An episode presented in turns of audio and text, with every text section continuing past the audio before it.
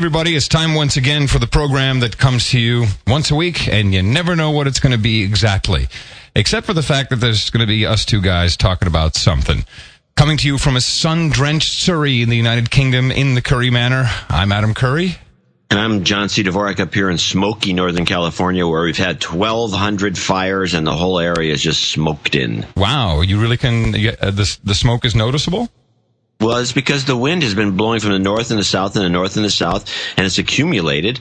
And if I look at right now, you'd think it was fogged in, but it's mostly smoke. Yeah, it's very noticeable. The first day of it, uh, this this weather, when I woke up, I said, "What's that stink?" You, you could smell it. Now we've been, in, you know, in the smoke now for so long that you can't even smell it. You're you've been kind of acclimatized to the aroma. So is that all the way into the city, or is it just out, out where you live on the other side of the water? No, no, it's all over the place. Really? I mean, it's very hazy, and it's because of the smoke. Is this the, from the Santa Ana winds that, that, that fire everything up and all of California what- burns? Those cause the worst fires. These the winds that blow from the west. Yeah. I mean, from the east to the west, they blow in the wrong direction, and it heats, and it's a, it's a dry air that heats everything up, and it's terrible. But this is mostly north and south winds. The wind goes from the north, and it goes from the south, and it goes to the north. It's just going back and forth and washing back and forth all the smoke because there's no fires around us Right. uh, at all. It's all And- Southern California, isn't is it? From you know. No, no. There's a bunch of them in northern. They're all over the place. That's they're all by Shasta. They're everywhere. This happens like, They're every single Santa year. Is, is there anything left to burn down in California? you know, it rains, things grow. It's mostly Oh, oh, weed right. fires. it's not like Weed fires. Hmm. But no, anyway. So it's smoky. But no houses have burned down or anything horrible oh like no, that. yeah, no. Plenty of houses burned down too. Hundreds. Ah, that sucks. So, That's pretty. You're right. Every year, just yeah. what's going on in the U.S. of A., John? I haven't been there. What's been two months now? I can't. I think July 23rd. I'm coming over for two weeks. You won't recognize the place. yeah, So, um, I bet. So a couple of things, you know. So I'm listening to the show uh, last week. So I, I, every time I listen to the show occasionally, and I noticed there's something that, it bothers me, which is that we do have there is a Skype lag since we're going from England to the United States. Yeah. And so you, so, it's, so you get this impression. It's, it's not as bad as the satellite thing you see on the on the uh, cable channels. You know, they get the satellite I, feed. they I, I know exactly So- what you're going to say. I know exactly. Yeah. So, Bill, uh, what do you think of the situation there in Syria? And then it's just like one, two, three. Uh, Fritz, uh, I didn't hear you there, Yeah. Jim. What? And then they talk at the same time. And no, you go. You know. You you, go. You- Right. Well, we did a bunch of that yet last week, but the way it sounds, because at the beginning of the show, you like do most of the talking at the beginning, and I kind of liven up when I finally wake up. Uh-huh. And and, And, and, like- all, all the punchlines have a, a, an, a like a 0.8 second delay before someone laughs. Exactly right. but the way it sounds is the following. I I mean, if you were listening to this and didn't know there was a Skype lag, uh, it's like you say something like, "Well, what? So, what do you think of that, John?"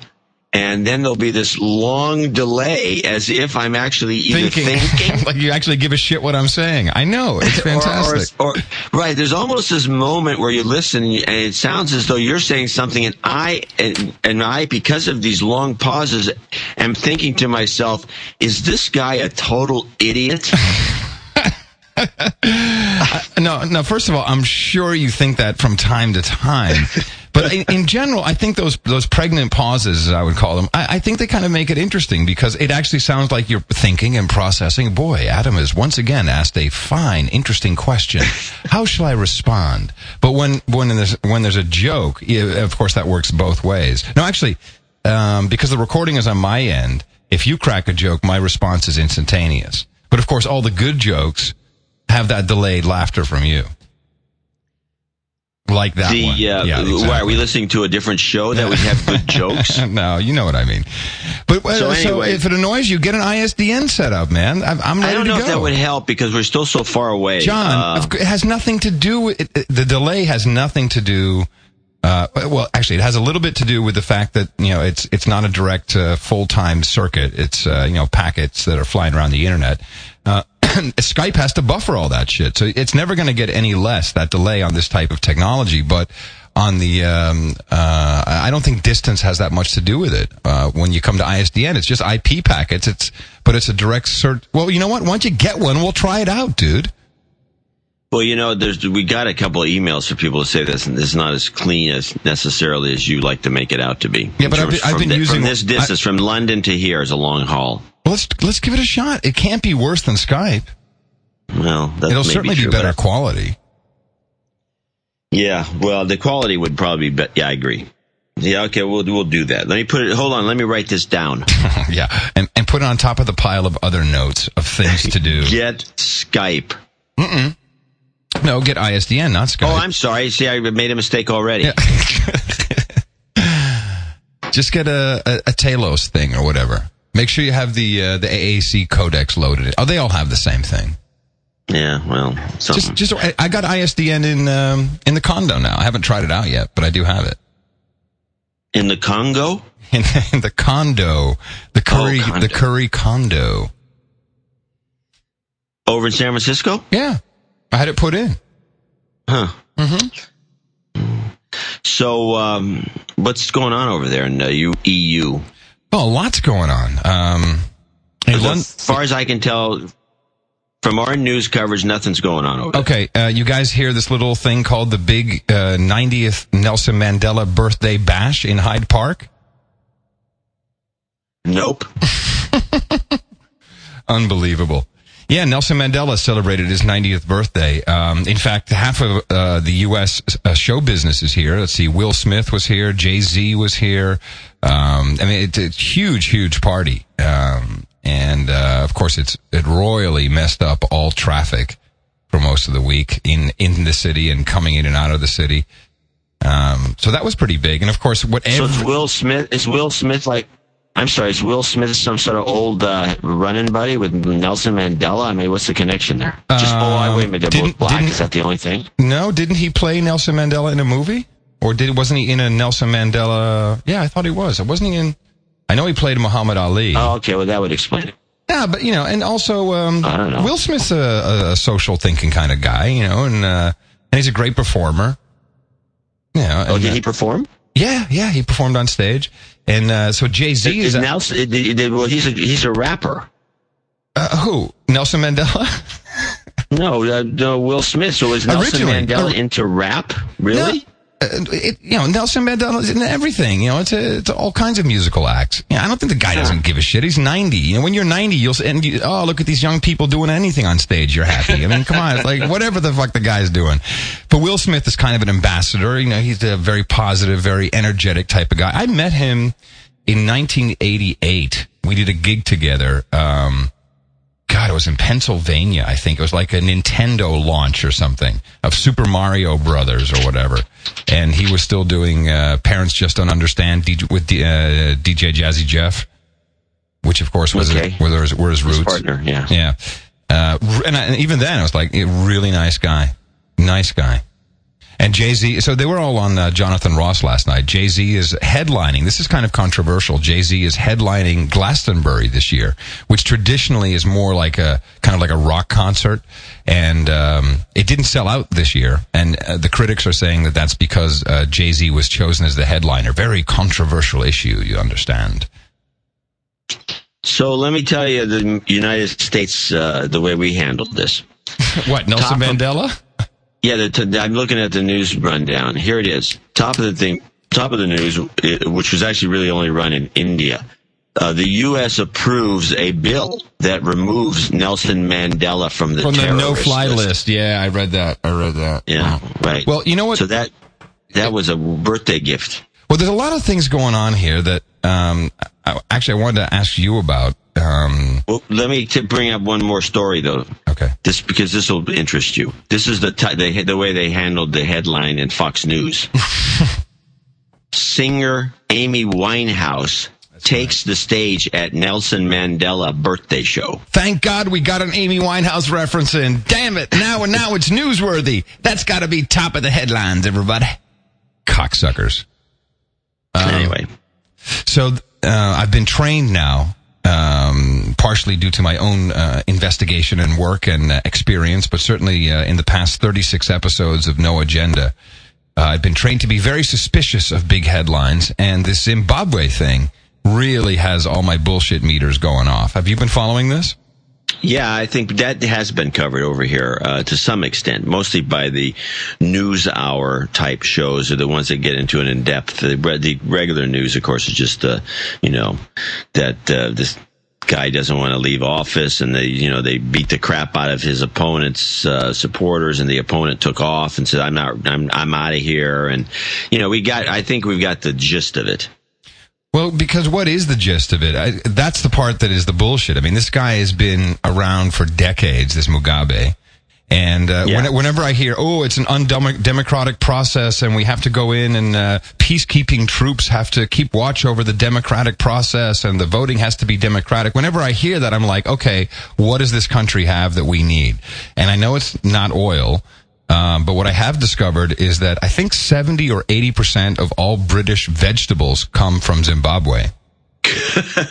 and all tobacco. the good it's done yeah Yeah, and tobacco is another uh, another big thing. But of course, the economy over there has collapsed. You know, uh, uh, a, a loaf of bread costs forty five uh, billion uh, Zimbabwe dollars. No kidding, No, it's in the billions now. Yeah, you know, I've got a, a call out. Uh, I've unfortunately, I haven't been able to score it. It's really irking me to no ex- to no end. Uh, I got one more source, I think, for this before they before they go away. But right now, they're paying for everything in uh, Zimbabwe in bricks of money. Yeah, Mm, farther farther along than they did in you know the the hyperinflation. Uh, well, they, you know these, these various countries have had hyperinflation. Germany, of course, in the 30s was famous, but more recently, of course, Brazil. Yeah. Uh, 20 years ago was hyperinflation. I have a couple 500,000 Cruzeiro uh, bills. yeah, awesome. So like 500,000, you know, the equivalent of dollars, 500,000 a bill. And it was, which was worth like, I think I went to Brazil when I, when that bill was around and I think the bill was worth a dollar when I got it. And two days later, it was worth 10 cents, something like Yeah. that. But the thing, So, the thing was, so in John. Zimbabwe, they've got these, Go ahead. Well, I'm just going to say in Zimbabwe because they don't, they're not printing these high notes. They're, they're, they're people buy with these bricks of money. So you have a brick of money, it's like piles, and the, the brick is the equivalent of you know a couple bucks. And I've been trying to get somebody to get me some of these bricks of money, especially the ones that have uh, Mugabe's picture on them. All right. Because personally, I think they're collectible. No, I think you're probably right. I was actually um, there were like four stories in the Financial Times yesterday, which I read on the on the train into the city uh, that I actually circled. Let me just find the one about um, about uh, Zimbabwe because they said it was a pretty funny line. They said it, it was more expensive because you know they've limited what you can take out of the ATM machine, and be, just because the, you know there's not enough paper can come out. So it was actually more expensive to drive to the ATM for the amount of money you could withdraw that people are no longer going to the ATM. They're just giving up on, they're giving up on money in general. Which is sad. But it was, it was dominating the headlines so much, John, and you know, there's all kinds of other stuff going on. It was, it was for three days straight, nonstop, all over Europe, at least what I could see, because I did skim around a bit.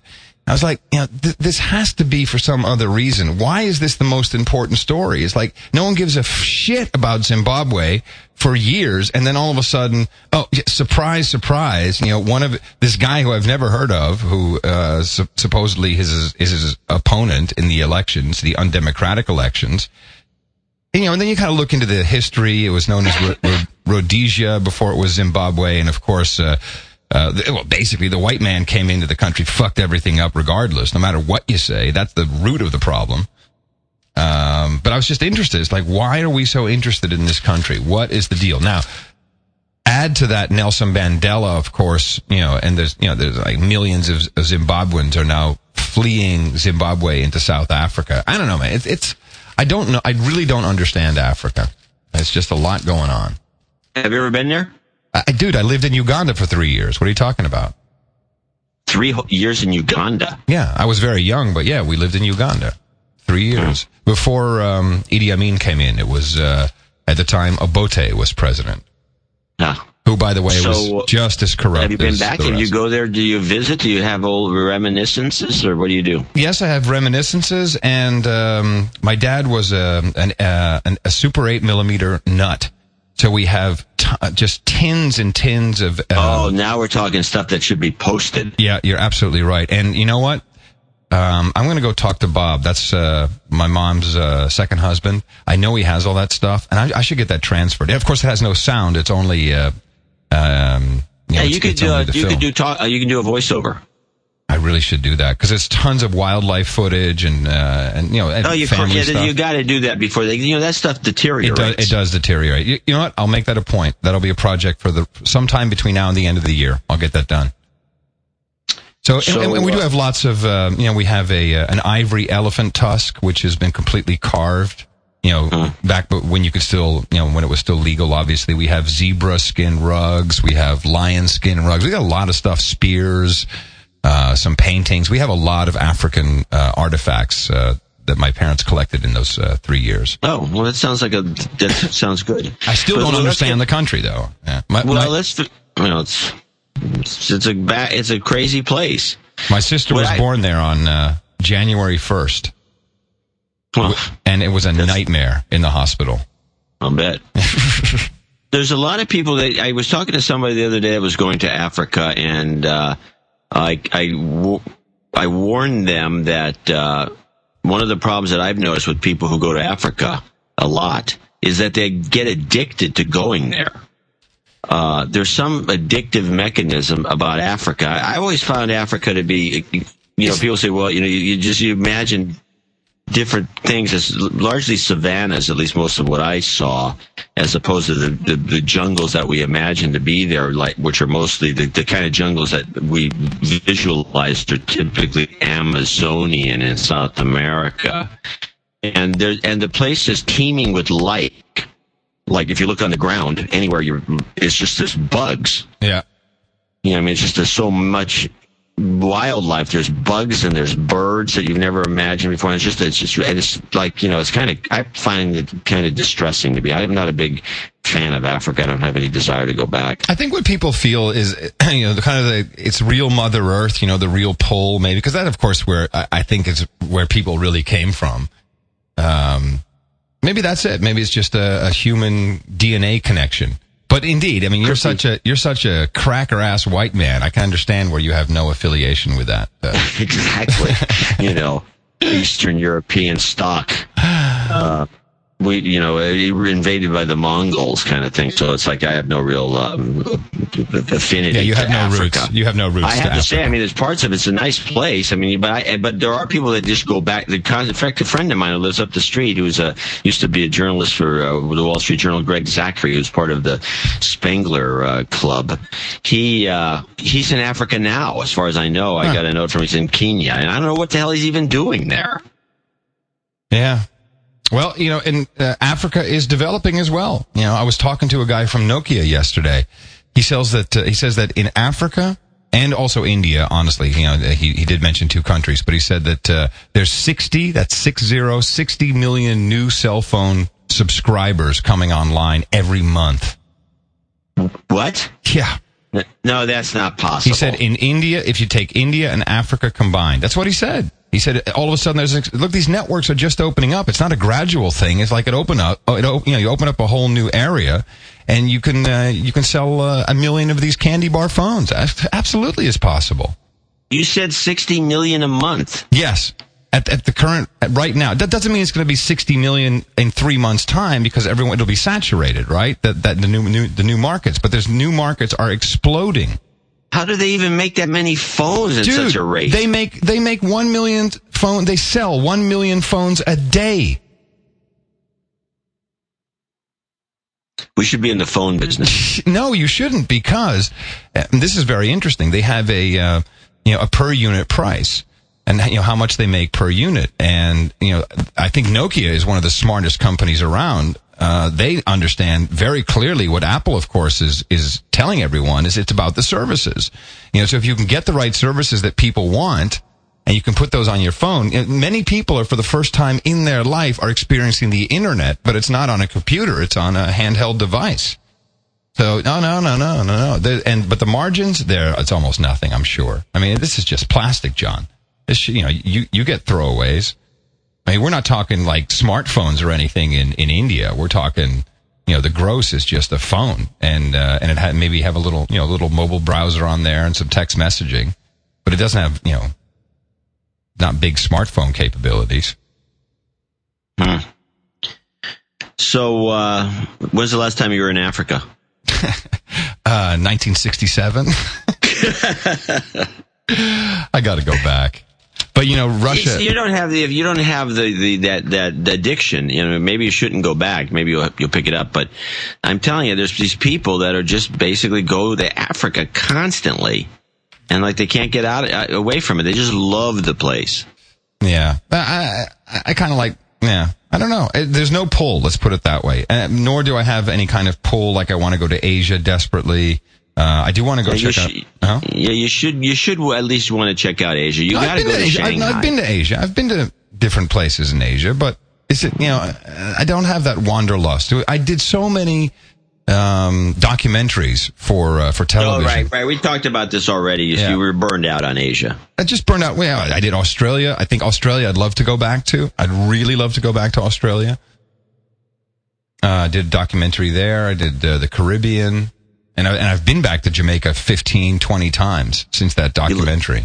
So you like Jamaica then? I fucking love Jamaica. Oh, I could live there. Oh, now I, but that we all would never mind. I just don't even go there because I know no, why but you no, like no, Jamaica no, no, no. It's not just about, about that. No, it's not just about that. I that whole vibe. I, I re, I've always had something with reggae music. Um, it's everything. It's the food. It's um, yeah. I know a lot of people there. You know the the and by the way, this is in the north. I'm not talking Kingston. Uh, but you know, on the the northern side, so obviously very calm and touristy and laid back kind of life. But yeah, I dig it, man. I totally, totally mm. dig it. Why don't you get a place there? And we've considered it many times. But yeah, you uh, get a place there. Nah, you could you, probably well, rent you know it out to people. Well, there's a there's a setup there. The, okay, it's interesting you bring that up, and it's called Round Hill. And Round Hill was set up in uh, the 50s. In fact, uh, a lot of the architecture, it's basically there's a, a, a round cove, uh, so you know, and with, uh, with, a hill, and there's uh, I think maybe 35 or 40 villas are built into this um, uh, into this hill at Round Hill, and so it's it's it's a closed community. but the deal is, you buy your house, you model it, you put your, you know, all your own stuff in it. Every single house, everyone is different, but every house does have a cook, a housekeeper and a gardener. And you know they're locals who who come in and uh, and work, but they're assigned to uh, to a specific house, and so there's central management. But then even if you buy the house, no matter you know what you do with it, but everyone has to bring it up to certain standards. Um, you know the deal is that it has to be rented out X number of weeks per year, and so of course you can choose when you're going to be there. You know it's one of those typical type of deals. But what's interesting is that people who have houses there uh, so the, the, by far the largest who's been there for, uh, I don't know, 10, 15 years is Ralph Lauren. Um, but, um, Bob Pittman also has a place. So, and I, and I've, uh, rented his house several times. He has a beautiful, uh, beautiful house there. So it's all people who basically, anyone who has a jet who can, you know, you know, take three and a half hours to fly down from New York or, uh, you know, hop across from, uh, um, from, from Florida uh, they all have these houses there, and there's it's spectacular. It's absolutely beautiful, and many many so, times I've considered uh, buying one of those, but I knew I'd, you know I never really take advantage of it. It'd just be stupid. Well, let's go with the Pittman house. What does it cost to rent it? Um. Well, of course, that is uh, depends on the season. You know, obviously, uh, if you want to go now, you can get it pretty cheap, but you know you'll die of heat exhaustion. Um, but in uh, in peak season for Jamaica, I think uh, at the time, I'm sure it's more now. Last time I went was uh, three years ago. Uh, I think it was ten thousand dollars a week. Ten thousand dollars a week to rent the rent the guy's house. So that's uh, for uh, fifty thousand dollars a month or so. Forty thousand. Uh, yeah. If, if, you wanted to rent it for the whole period, yeah.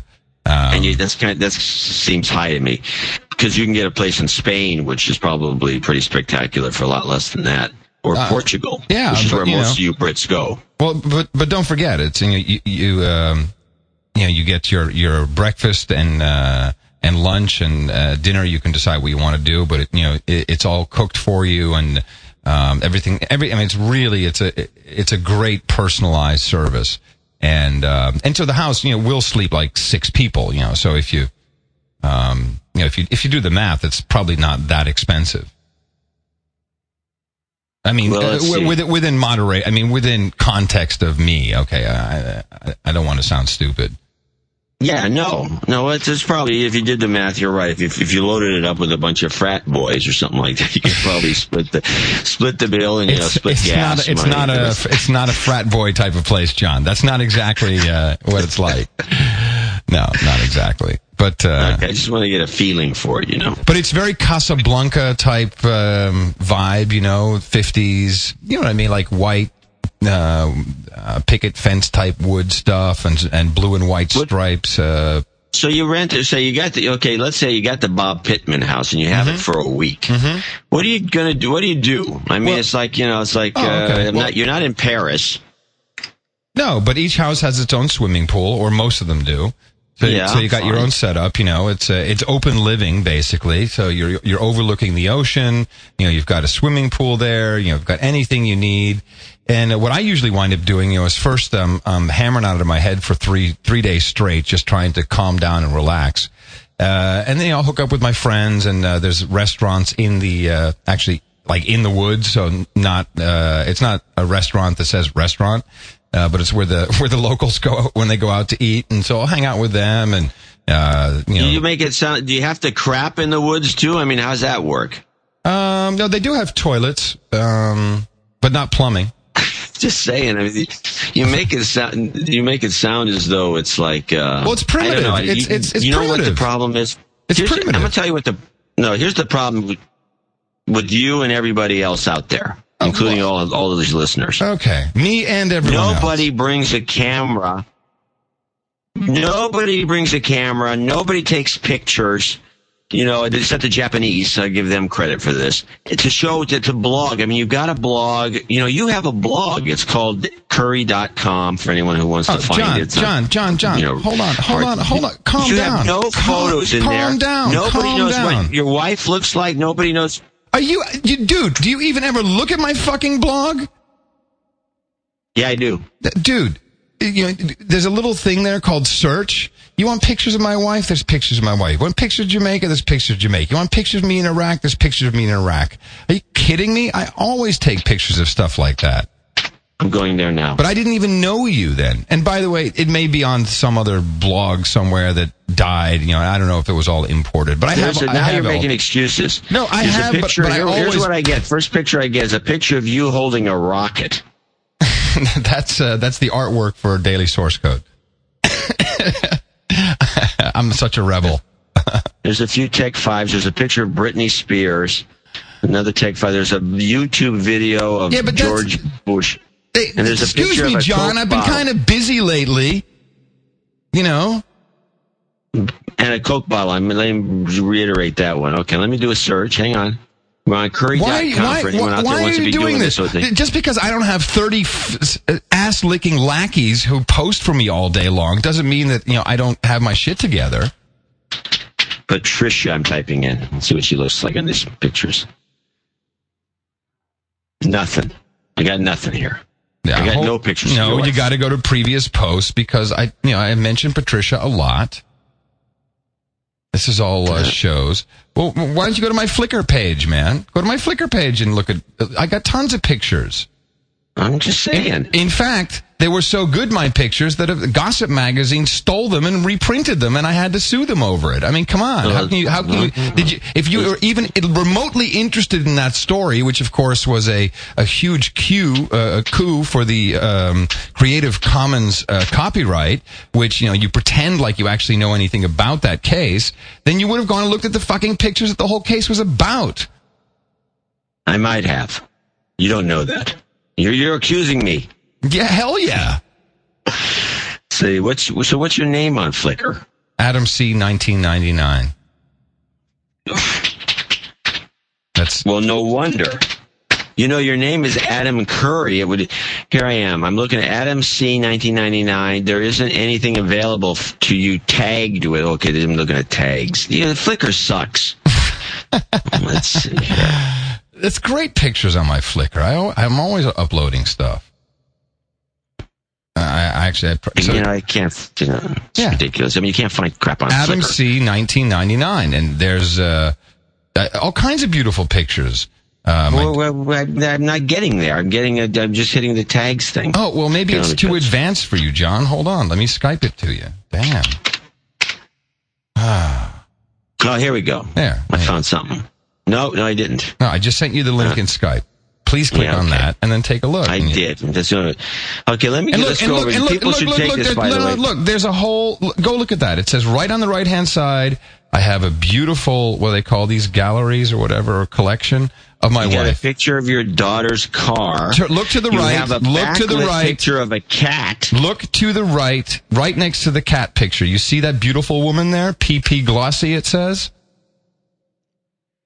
The picture next to the cat that I'm seeing is a picture of your backyard with snowed in. No, no, no, no. On the, on the right hand side, there's, uh, collections. The little Okay, icons. Little icons. Yeah, yeah, I see these. You got Christina's Twingo, Wet iPhone Resurrection, which Yes. is I think was five years ago. Keep Uh, going. AC gets shaken down, And there. Christina No, no. porn. Oh, it's a private picture. That's why you can't see that. It's not Aha. porn. It says Christina Prom, you schmuck. Oh, I'm sorry, Christina's uh, prom. Look, look. Uh, oh, man. I'm, you know, I'm not seeing anything with this. Well, why- Thanksgiving. well, why- here's a picture. well, why don't you from click- 2006? Yeah, you're keeping up. John, those Carolyn are collections. Tenson and me, yeah, but that. oh. 1986. Now, th- now, stop it. Look, just click, go down the bottom and click. No, you know what? I don't give a shit. You know, I got plenty of pictures. I got, I got more than enough pictures. All right, if you say so, I'll take your word for it. I obviously have not run into them, You know what? I um, but it seems to me that a lot of stuff that you could, because I've never seen you even with a camera. I use my uh, my phone, my uh, my cell phone. Oh, It doesn't have. I guess it that doesn't give. explains it.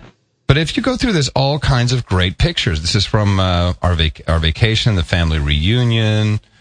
Um, there's all kinds of stuff. Dr. Cockney here, I see, and there's my. Uh, oh, there's all kinds. You just go to the second page, man. I got. I think 50 those are all private because I'm not. I'm, I no, they're not. They're not. They're that not. You, got- public see. You've no, it's not mediocre. You've got to Okay, go to the to the second page and the third page. I have 51 pages of pictures, all right, all right. 923 items.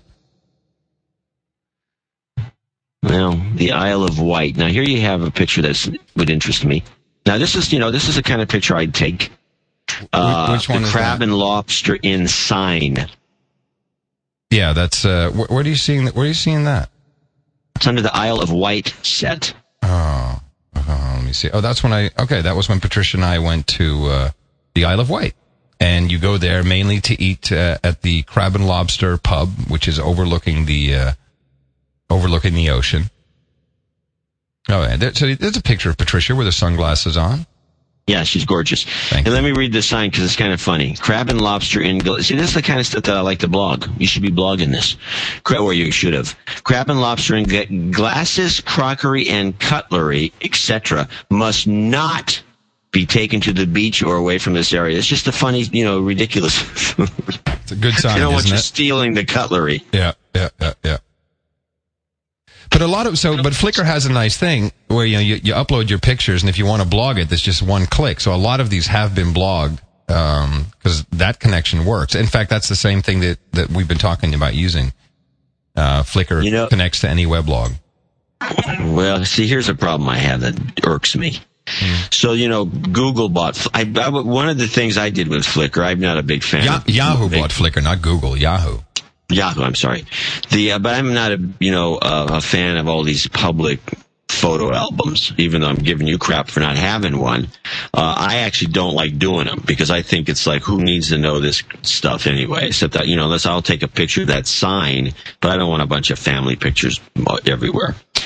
And uh, but I did do a, a public photo album of all the empl- of all the I take a lot of pictures with a camera. And I and I when I was at ZDTV I took pictures of the staff and everybody who's ever worked there and people who came through and people that were on shows. And so I took like hundreds of pictures at ZDTV and I was in the process of posting them all because you know for people who want to reminisce or whatever and then Yahoo buys them, and I can't use the uploader, and I can't, I can't, the, the, the password doesn't work, and so these basically these this whole album is stuck, kind of frozen in limbo because of Yahoo taking over the operation, and I so I just gave up on it.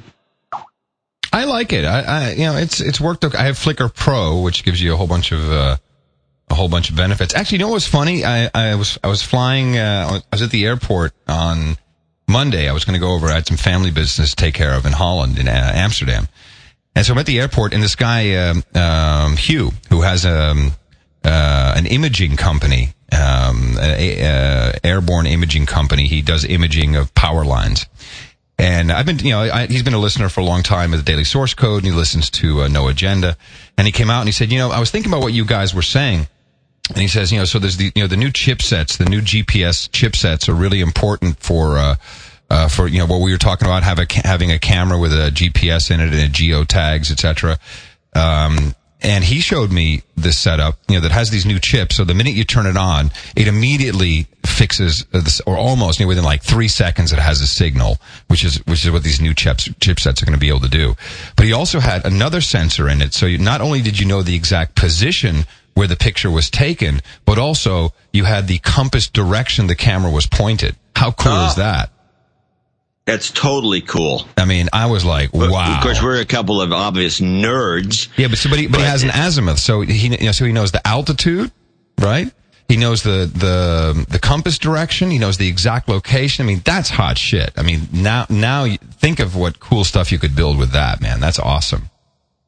Well, one of the things you can do, you know, this was presented by I think a Microsoft guy originally, or maybe somebody from MIT. No, this guy makes it himself. This is a guy who makes but, it himself, John. This is a home built. No, no, but I'm thing. saying that technology is obvious. Uh, yeah. Obviously, something that should be in all cameras, right? Yeah. And what it leads project, I have an underlying project that's being worked on um, in the kind of in the background, where you just load. If you have enough of this information, you can just load every photo you can get your hands on that has GPS data on it and recreate the world in a virtual space. Yeah. So I could bring up a map of Paris and then say, what is it like on this block? Kind of like the way the Google guys have been doing by driving around. Yeah. And pretty much have you know limitless photographs. Well, clearly that's the way forward. I mean, the, the, the, Google Street Mapping stuff is you know it do, do, doesn't scale. You know, you've got to get the community doing this. That's the only way to really make it happen. Right. It doesn't scale. Unless they buy more Volkswagens. It was funny. I, um, you called me and I was just driving back from, uh, I picked up the newspaper and I rounded the corner onto our road and I see this Google sign and it said like A3 fencing Google US and had the Google logo. I'm like, man, maybe it's, and I, and I actually stopped the car to get out and take a picture. Believe it or not, John. Um, you have it? Well, hold on a second. So I, I, I get, I, I, park the car. I take my cell phone. I go over to take a picture. And I'm like, I'm sure this is like some kind of marker for Google Street Maps, right? They're finally hitting my town, and this is interesting. So I go over to take the picture, and then I realize it's actually uh, an ad for the fencing company. and it's not Google US, it's A3 Fencing, Google us. Google us. But it took me, you know, my, my, my, my mind went uh, immediately to, oh, this is secret. Because it had the, it didn't say Google isn't, you know, it, it, it said Google, but it was the Google logo and in the words Google spelled out. So I was like, that, that must be some kind of marker, but it was just an ad. If you want to get A3 fencing, go ahead, Google us. Huh.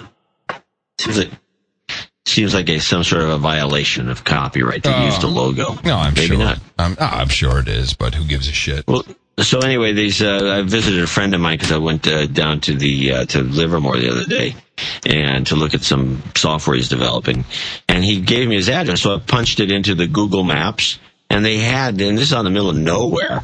They had not only he didn't even know this, but they had not only that street uh, in that you know they have the view Google View or whatever it's called of the actual photos yeah. of the houses. But yeah, I could find you actually could find his house in high def. Mm-hmm. And you know, I could there was his place, and I went and saw it, and it was that was it. And it, I just thought it was kind of creepy, isn't it? It's it's it's it's useful and creepy at the same time because I have a total mixed feeling about it. It's like it's something. It's handy. I mean, it's cool because then you don't have to drive around so much looking for something. I can see where it could be very useful, but it's like, do we really need all of our houses? To, you know, I mean, it's almost as though it's like for the invasion of the Nazis or something. I mean, it's like, what do we need the I don't know. I haven't like I said, I don't know. How do you feel about it? Because I, I can't come to any kind of a conclusion. I understand what you mean because um, Patricia has the same feeling, you know, because I've introduced her to Google Earth, and uh, and uh, um, you know she's looking at houses right now um, uh, in the city, and so I said, well, you just get the zip code or postcode, as they call it here. You just enter it in, and boop, you zoom right in, and you can zoom in, zoom out, and she's and she's really really enjoying that process. But whenever I show her our house, she's like, well, that's kind of creepy say, well, yeah, I mean, you know, you, you get the good with the bad. Now, personally, as an aviator, it's awesome because, you know, the whole idea of flying to an airfield you've never been to before, and yeah, you can see a picture uh, most uh, airfields and airports have pictures now, you know, aerial pictures. They have websites, so you can get some information. But when you can actually fly and approach with Google Earth, you know, it's like, okay, I'm, here's where I'm going to be coming in from. Oh, okay, it looks like that. You know, boy, it gives you such a, a self-assured feeling. You really understand the layout. You have the situation, situational awareness from, um, you know, a much richer data set than, than what you typically have in aviation, which is, you know, maps and charts and, uh, and, and symbols and warnings. Um, so in that, I think it's good. I, mean, I don't mind. You know, look, the government can see what I'm buying with my credit card. You know, what the fuck difference do I care if someone can see my house? You know, it, it's all over. There is no privacy. It's a, it's a joke. Well, it is a joke, but I think we need to fight for our rights to privacy anyway. Well, that thing about uh, the credit but, cards, that, that's bugged me. That's, you know, I've been watching, no one is talking about that. No, even, not even on, on, blogs. Where is, where is that? Where's the outrage over that? Oh, about the fact that they could tell everything and, you know, the, yeah. Yeah, the credit card companies have to report all well, transactions you know, to the government. They say they're not abusing it, you know, but of course, yeah, no, but you're right. The thing about training all the information, oh, that's weird. I mean, we blogged it and there's nobody, oh, well, it's just terrible. It's gotten to the point where they're just hounding us to such an extreme, you know, taking away our rights and putting cameras everywhere. We're giving up. We're giving up, John. Just, We're giving up. I think it's pathetic. Someone sent me a quote. Uh, I got to play this for you now because I thought it was actually really fucking brilliant. And even though I played it on the daily source code, um, listen to this. Hold on a second. Let me see if I can play this. Hi, Adam. This is Justin from backofthebus.podcast.com. And you've been talking about lately why people won't stand up for their uh, liberties being stripped away. Well, I figured out, and it's like this. Um, fuck, where's this? Th- okay. All that was required of them was a primitive patriotism which could be appealed to whenever it was necessary to make them accept longer working hours or shorter rations.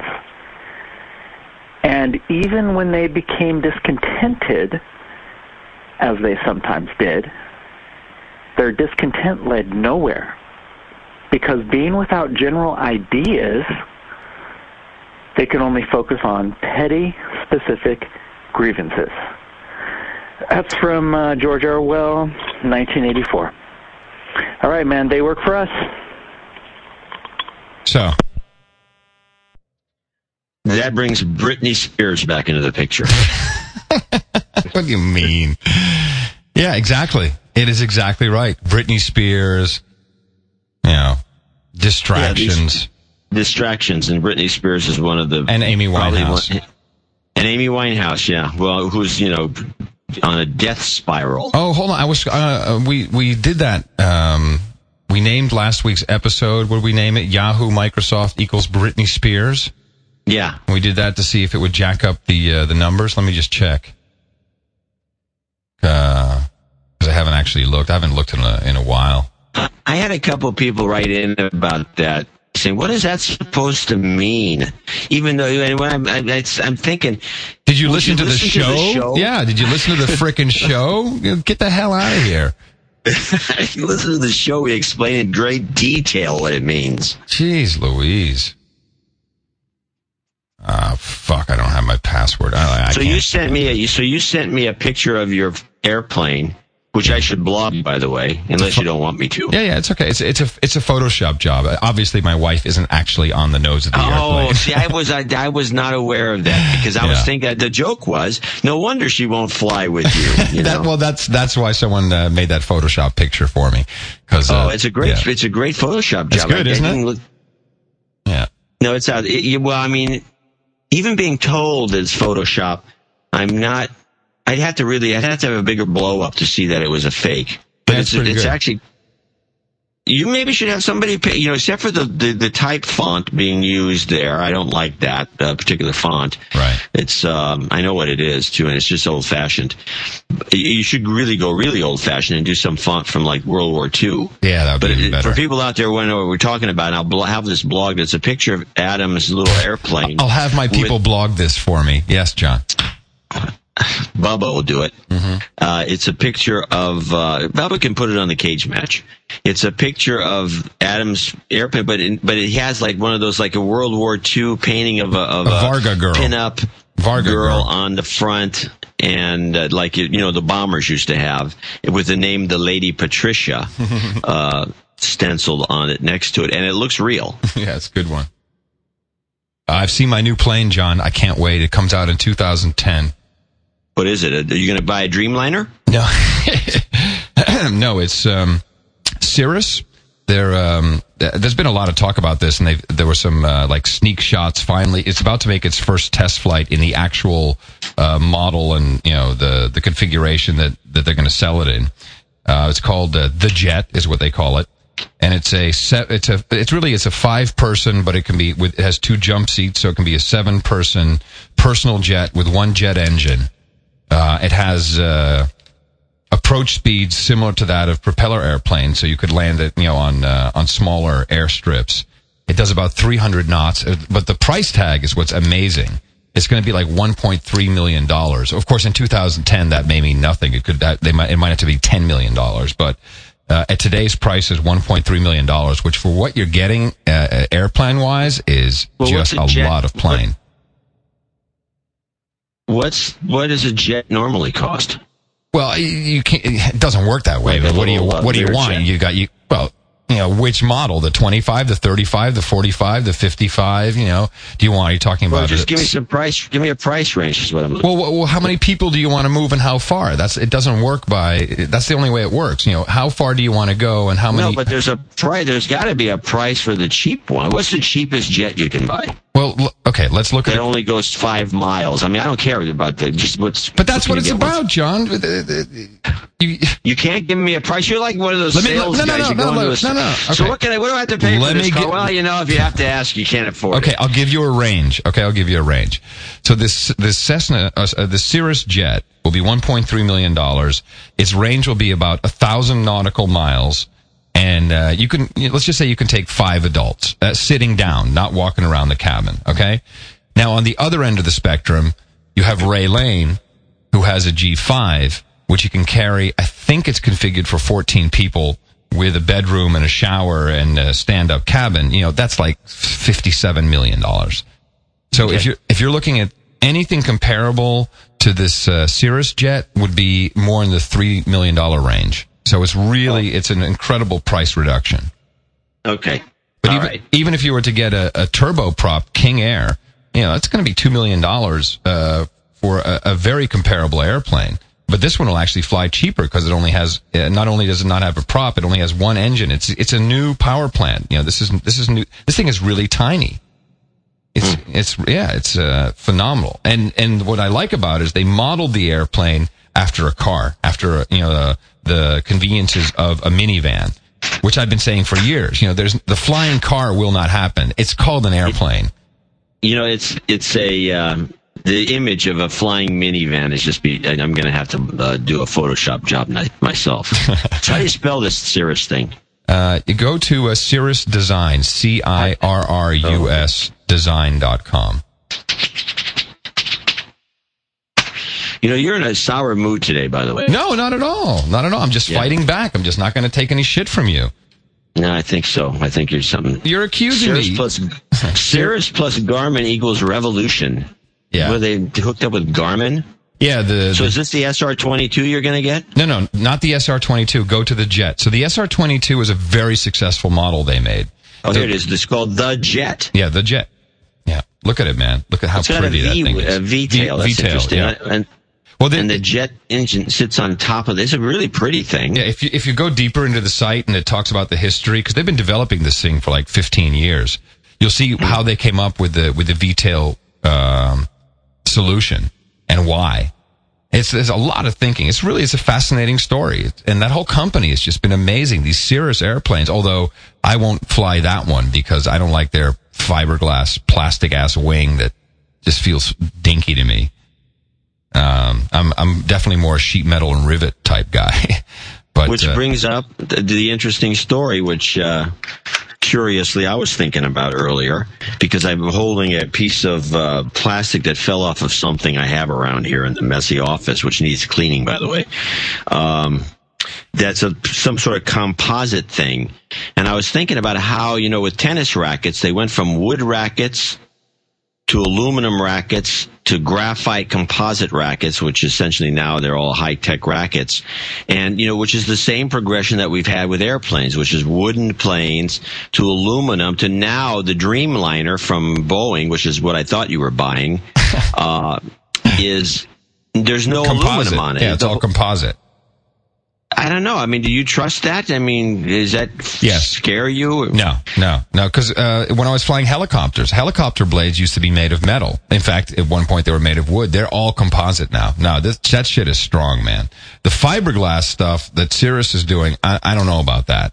Because you know, if you're if you shake one wingtip, the other one really rattles up and down. It's just like it just doesn't feel right. And by the way, any any aircraft manufacturer who uh, uh, includes a parachute with their aircraft, it just doesn't it doesn't sound right. Is this the planes that have the parachute that the whole plane gets parachuted yeah. down? Yeah, it's called. Uh, You're, you're familiar with that, right? yeah, that's what this is. It's called the uh, ballistic recovery system. Right. So in other words, the plane craps out Yeah, at the middle of nowhere, and you just pop the chute, and the entire plane is floats to the parachuted ground safely to yeah. Earth. Yeah, the, almost every new plane, all small like? Airplanes. think, don't you think that Now, well, let me explain. So is the jet going to have that? Yes. Um, so, uh, so this is uh, obviously uh, it's a new development, and now all these aircraft are being uh, outfitted with it. But it's you know from an aviation standpoint, first of all, it's heavy. It adds a lot of weight. There's a lot of extra stuff. You know, you, there's some downsides to having the system on board. But what uh, what is happening, and this is why you know aviators think it's kind of lame, is that it's not because the plane is crapping out. It's you know the planes are flying. It's because people now are pushing themselves into situations they really shouldn't put themselves in because they're just not experienced enough because they think they have this ultimate backstop of a parachute. Ah, yes. This, by the way, is is the same aircraft that uh, Cory Lidle killed himself in when he crashed uh, on the east side of the New York River. That was an SR twenty. I think it was either a twenty or twenty two. Um, you know, but but that's really what's happening. And if you look at the statistics of people who pull the parachute on these planes, it's because they got in a, into a situation they never should have been in, and they they are pushing themselves too far. And you know, at a certain point, uh, I I look at Cory Lidle. You can't. The parachute's not going to help you. You know, he that accident was a terrible, terrible underestimation, a bad, bad uh, judgment call. Yeah, we talked about that before. I can't remember the details.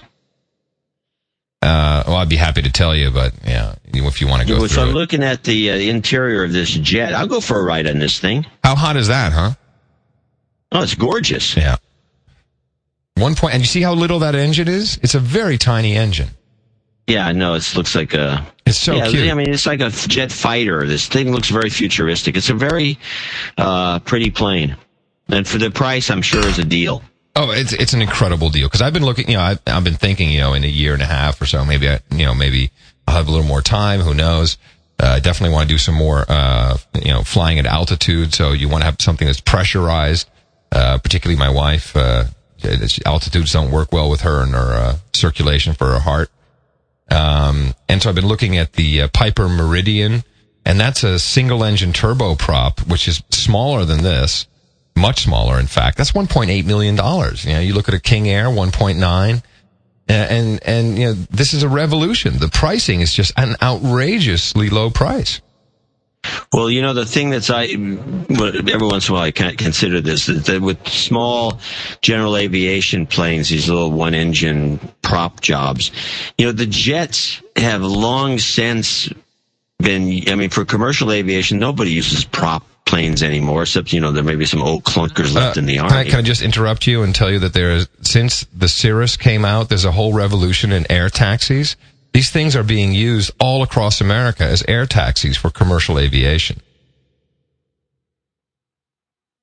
Well, you know, the prop planes are being used by Horizon and all these little puddle jumpers for small airports all over the place. But I've always been of the opinion that the, there's that's because they have never shrunk the jet engine enough. Yeah, and uh, right because if you put the, if you do the uh, math on how you know the two engines work, uh, the jets are just superior to to. Uh, to, props. Oh, oh, absolutely. Well, that's what this whole VLJ category is about. Is they're called very light jets, and they're all using uh, these new smaller turbines. Uh, Honda is uh, they're coming out with a. It'll have two engines, but it's also a very light jet. It's also going to have a very low price. It's a, it's different, you know. It's a, it's much more of a, a corporate type, get me from A to B quick type of thing. Whereas this this Cirrus thing looks kind of like a family family roundabout. In fact, you'll see uh, it, it, when you look at the site later, you'll see a, a picture of a, a, minivan and how they modeled, you know, everything. Even the doors open up like a minivan. You know, gull wing doors opening up on both sides, easy to get into. It, that's the future, man. It is. I mean, yeah, it's still expensive, but look at how cheap that's. It's a fifty percent redu- or hundred percent reduction in price in just a few years. Well, Fifty percent. The uh, hundred uh, percent would be, I'm be sorry, free. Fifty percent. Uh, Williams. The, the, the, thing that intrigues me here is the jet again, and not so much because I can't afford one of these. Obviously, I don't fly, but uh, I'm looking at this as like there's an interesting investment opportunity for people making these small jets. So the company making this little fan jet, the FJ33-4A-19, is a company called Williams. And what do we know about them? Um, I don't know much about them at all, except uh, there's a whole story there as well. The engine companies to me always Pratt and Whitney, General Electric, and Rolls yeah. Royce are the big boys. Yeah, these well, it's all and, the, it's all this new uh, this, technology to be able to create this shit in your garage. Yeah, it's interesting. Well, hey, here's one for you, John. I just wanted to read this. Uh, this was the front page of the Financial Times yesterday. This was kind of amazing. Uh, so Gazprom which of course is the uh, the Russian uh, gas and oil company, who I think they pretty much uh, stole all of the everything from every other company and person who owned anything that had to do with gas and oil in Russia. Isn't that kind of what's been happening for the past five years? Uh, there's there's some level, some kind of corruption we don't understand. Yeah. So anyway, the CEO said uh, he came out and said uh, OPEC doesn't determine the price of oil anymore. He says, you know, e- even if they raise production, the price of oil still goes up. He says they have no real influence on prices. Not a single decision has been passed of late that would really influence the global oil market. And here it comes. In the coming years, Gazprom will not just will will be not just a major company in the world, but the most influential in the energy business. Adding that its target was to reach a market capitalization of one trillion dollars, and goes and goes on to say Check this out. Uh, competition for gas and other energy resources was growing, and he stood by his prediction the price of oil would hit $250 a barrel next year. Wow, that's a good one. That's good. And the front page, man, I was like, holy crap. I haven't heard the 250 thing. I know they're pushing the 200. So we, I was uh, doing Andrew Horowitz's show uh, today, Mm-hmm. And because uh, he had Michael Greenberger on. What time did you do this really early this morning? Yeah, oh. that feel great. Yeah, Wait, is that was that video? Maybe I'm the grouch. No, um, no, it was just an audio thing. But Michael Greenberger is the guy who's been testifying in front of the Senate. Uh, he's a former regulator about the fact that these oil prices are fixed. They're rigged. There's a there's a phony baloney market that has no supervision, mm-hmm. and nobody knows what's really going on in the background. And and, and this, the president of Shell came out the other day saying, "Hey, the oil prices are bullshit. Uh, the real the price should be around eighty bucks." Meanwhile, Barroso, the president of the European Union, said it has nothing to do with traders, but he's he he has started an investigation. They will report back in December. Yeah, when it's you know when we were broke. When we're broke, thank you. So, uh, you know, the, the, the fact of the matter is, this all stems from a 2000 uh, writer put into a, a, a bill in Congress called the Enron loophole. And I tell people you can go look it up and read it all you want on your own.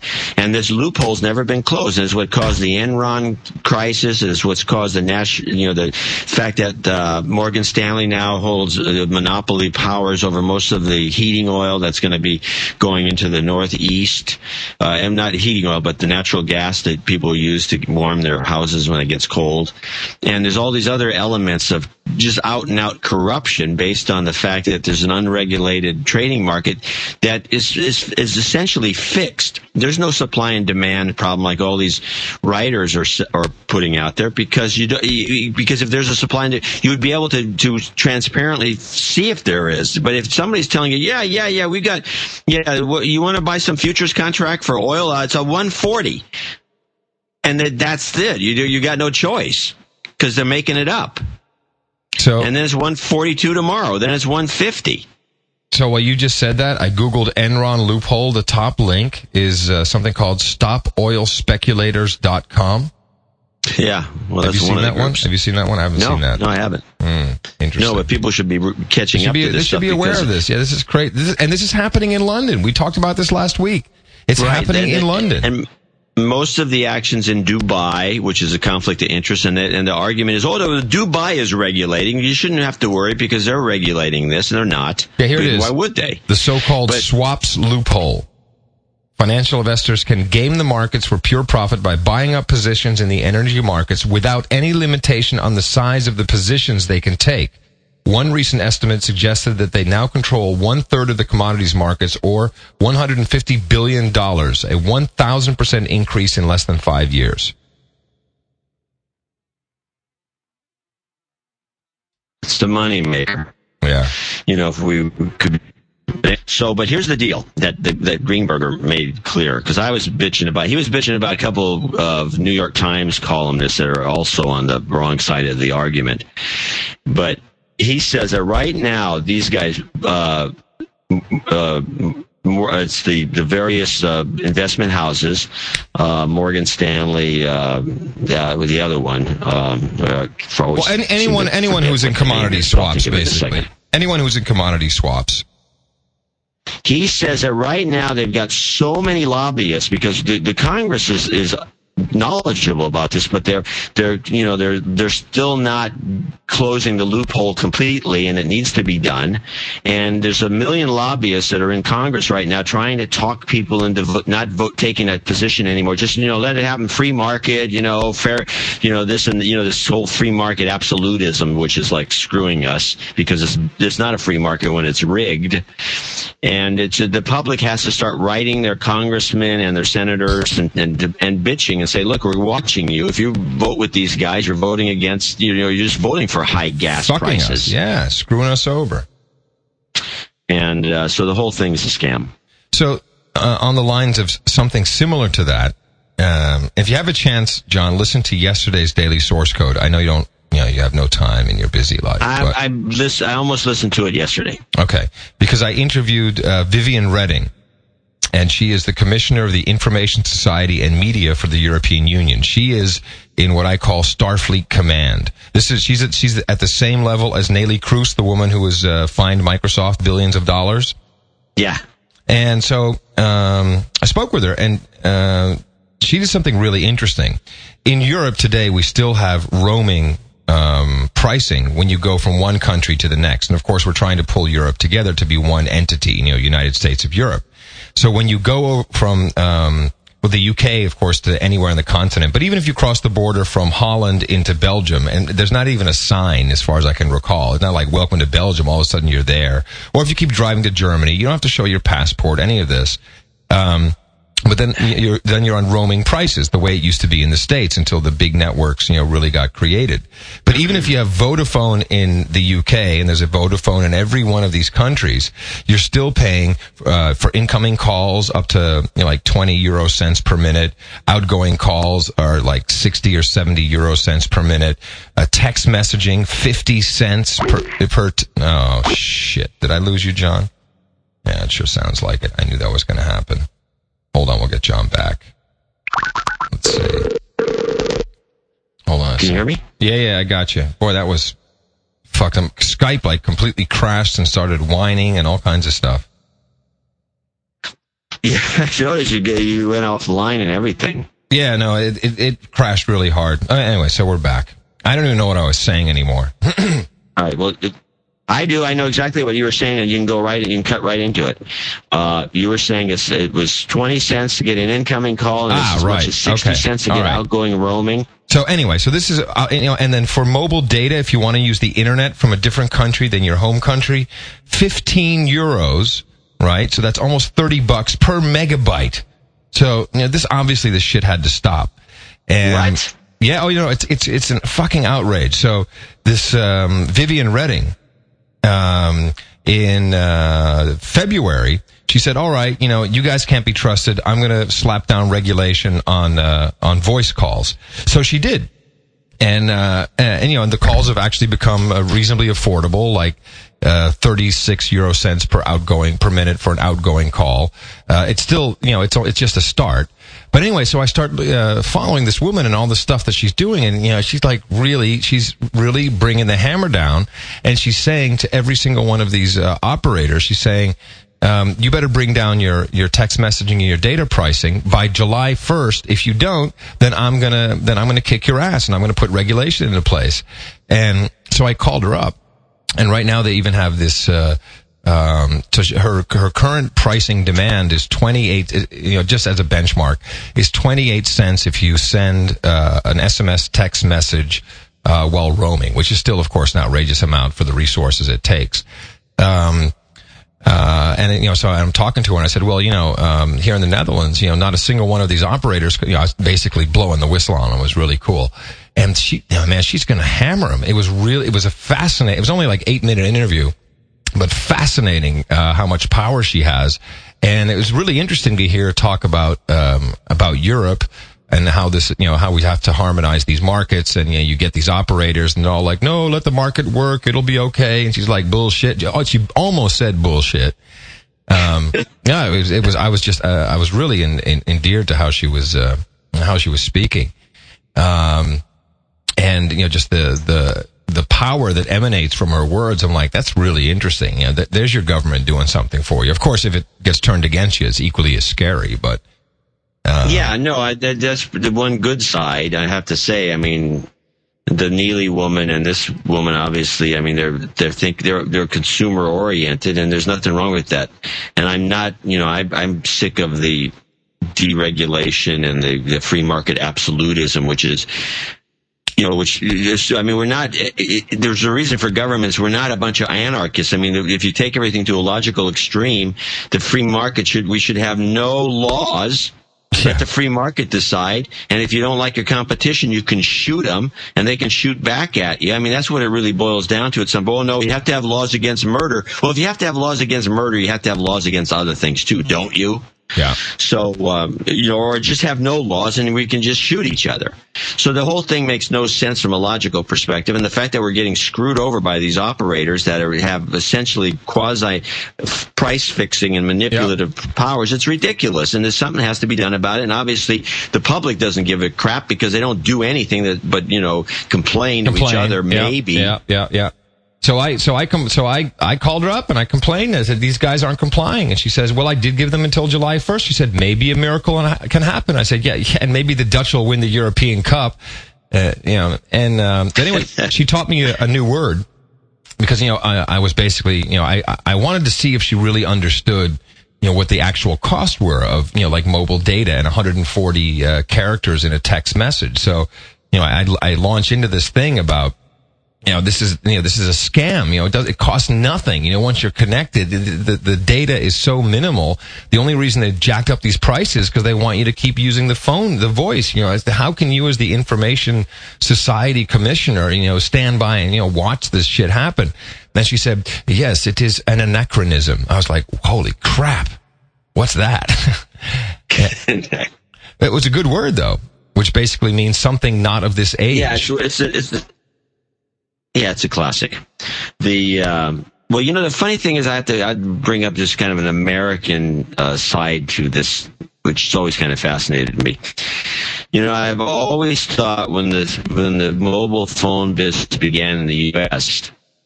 and uh, and we didn't have a lot of competition and it was you know you know it was almost like the key business where you know one guy had a whole area to himself and you're kind of stuck with it and that kind of thing. And there's a lot of competition in Europe. There's a bunch of different companies. But when you start looking at the actual prices that you pay uh, per minute it seemed to me that when I already talked to people in Europe they were paying always more. Yeah. Especially when they were roaming. I mean it's like ridiculous amounts of money and they seem to be on the phone more.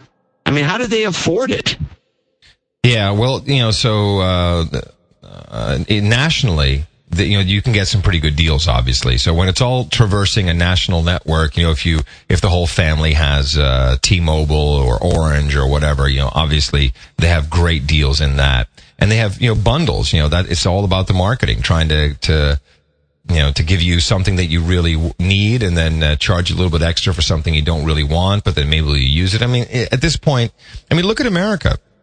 Uh, uh, uh, in, this is uh, also on my conversation with some Nokia folks. And I, I think everyone you know, pretty much knows that you know Nokia has uh, a, a proportionally small corner of the market in the U.S., which maybe I think you know ten percent or whatever. And the reason why is, is they we're we're we're a production company. We make stuff and then we have to go market it, but we can't market that in the states because eh, the whole phone experience, everything that is marketed to you is about um, the network, you know, this, your network is, is, is with you. You've got more bars, um, you know, uh, more places for reception. None of it's about anything but that. It's, ne- it's, it's never about the phone. It's always about the network. I mean, this is, it's, uh, these guys are just raking it in left and right. It's, you know, duopoly or whatever, whatever it would fall under, but, you know, it, it's totally unfair pricing. Yeah, it, that's a good point. I never thought about it. But except for Apple, when they market their phone by themselves without the help of anybody.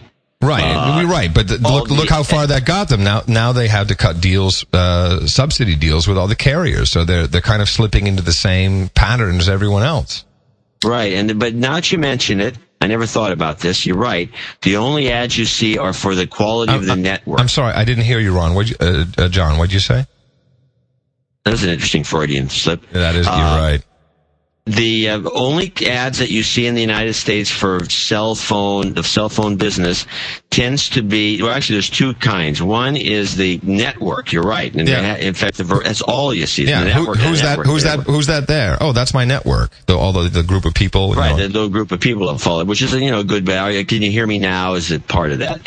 And then the other one that you do get is the, is the phony baloney, you know, sign everybody up. Your friends, your favorite five. And yeah. You get the call the one, the, the, your top five as much as you want. And you know, we have that plan. It, it, it's bullshit. Oh, really? Well, I mean, you, there's still all these weird charges, and you can't figure out what the bill means. I mean, this is why I personally tell people, look, get a disposable phone. The, the little phones that they give you for the disposable business, you know, they're actually quite powerful. They're in color now. They got a lot of features. they're pretty. You can do SMS on them. Well, I mean, I'm saying you're talking about a phone that costs twenty bucks. Yeah, I know. And, and then you buy these little, you know, you buy some time every once in a while. And if you don't, you know, you, you you last the whole year. I mean, I don't get a monthly bill that's indecipherable. My wife uses the old, you know, the regular system. She gets bills for hundreds of dollars, and I'm like putting out like twelve bucks every once in a while. I mean, the difference is ridiculous. If yeah. you want to go through the trouble, it's a hassle. Yeah. Well, you know, I, you and I probably aren't the uh, the typical phone customer, you know, the not the not the mass market. You certainly aren't. No, I know because I don't like these things. Actually, the curious thing about this is my daughter, who's 13 now. She's going to be 14 sh- soon. she doesn't like yakking on the cell phone all the time.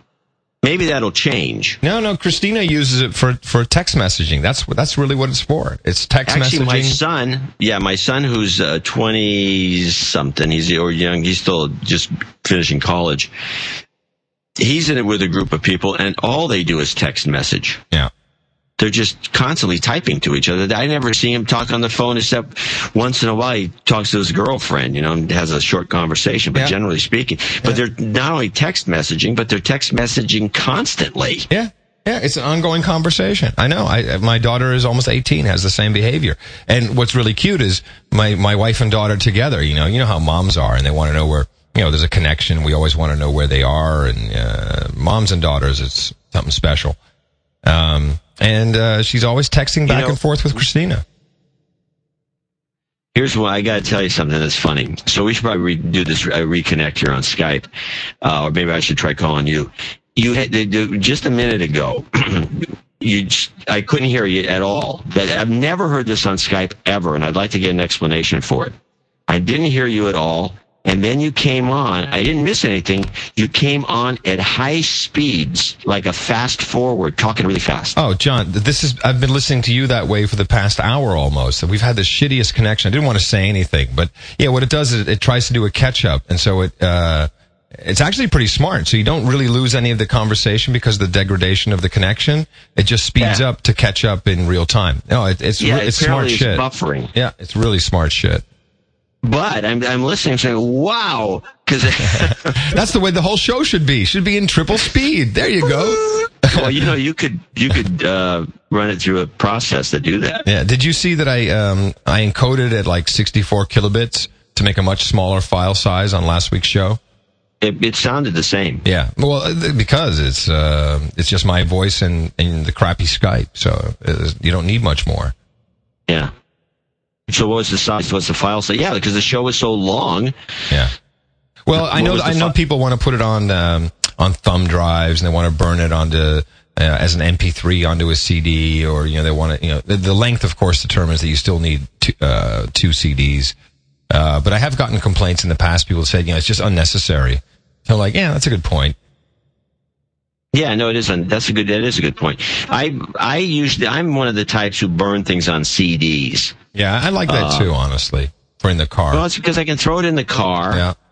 You know, I don't have a hookup. I mean, it'd be cool if I had, you know, a USB car. I mean, I mean, the new BMWs they have USB connectors to the stereo. No, it's not system. even BMWs. My daughter's uh, Renault Twingo has uh, uh, an MP, and so it has a regular three and a half uh, millimeter audio jack. It has an iPod connector, and it has a um, a thumb drive connector, so you can just connect uh, a thumb. Stick a thumb drive in. Yeah, a, thumb, a thumb drive, and it'll play it right through the system. And this is you know this is a li- little cheap car.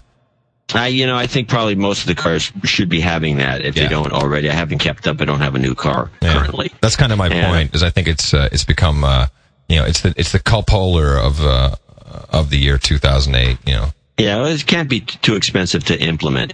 But I, but until I get that, uh, you where I can just yeah, thumb drive's the way to go. If I could put this thing as you get you get the file on a thumb drive, I got it. The thumb drive I carry around is 32 gigabytes. Yeah, So wow. there's lots of room.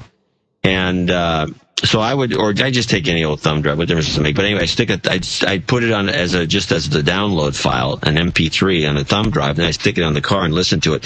I I think you know this is an untapped. You know, people still you know have mixed feelings about audio podcasting, but I still think that this is really what because this is what I prefer listening to in my car. Yeah. Uh, I'd rather listen to lectures about stuff that I'm I want to hear about. I'd rather hear one of these shows that doesn't have a lot of commercials and it's you know personalities that are more contemporary than the typical radio personalities. No offense to you guys. And you know it's not like you know I'm a kid, but I'd rather have that stuff. And I w- wonder if, you know, how many people are out there, obviously thousands, that are have already moved over completely and they just stopped listening to the radio. You know, I was talking to Leo on one of the shows recently and he, who's a radio guy, and he just thinks radio's been dead for years. Yeah, it is. I it, so first of all, I totally agree. Second of all, this reminds me. I think there's a company called Podango. I think that's what they're called. And I always like what they had set up. Uh, and they, they have they have some marginal success. I'm not quite sure exactly what they're doing. I haven't tracked them, but I think they got some uh, funding, and the, the idea was just good. Um, they distribute um, thumb drives that includes. Um, player software. So you stick it into any computer, you know, it, it kind of auto recognizes, up pops a player, and there's kind of like your, your on the go radio experience, and you can plug it into almost any, uh, computing type device or any device that'll understand, you know, how to play the files. Um, and, and I, I, uh, you know, I pretty much exclusively listen to, uh, to audio shows, you know, from, uh, you know, I've set up a, a couple of channels, so my, uh, my iPod always has the, the latest you know the latest episodes of, stuff that I want to listen to. I will say though um, that I find that I probably have about forty percent what we'd call mainstream in there. So stuff like um, the New York Times front page, or um, uh, I do listen to um, On the Media is another NPR show I like. Um, but you know the rest is all is all pretty much uh, independent.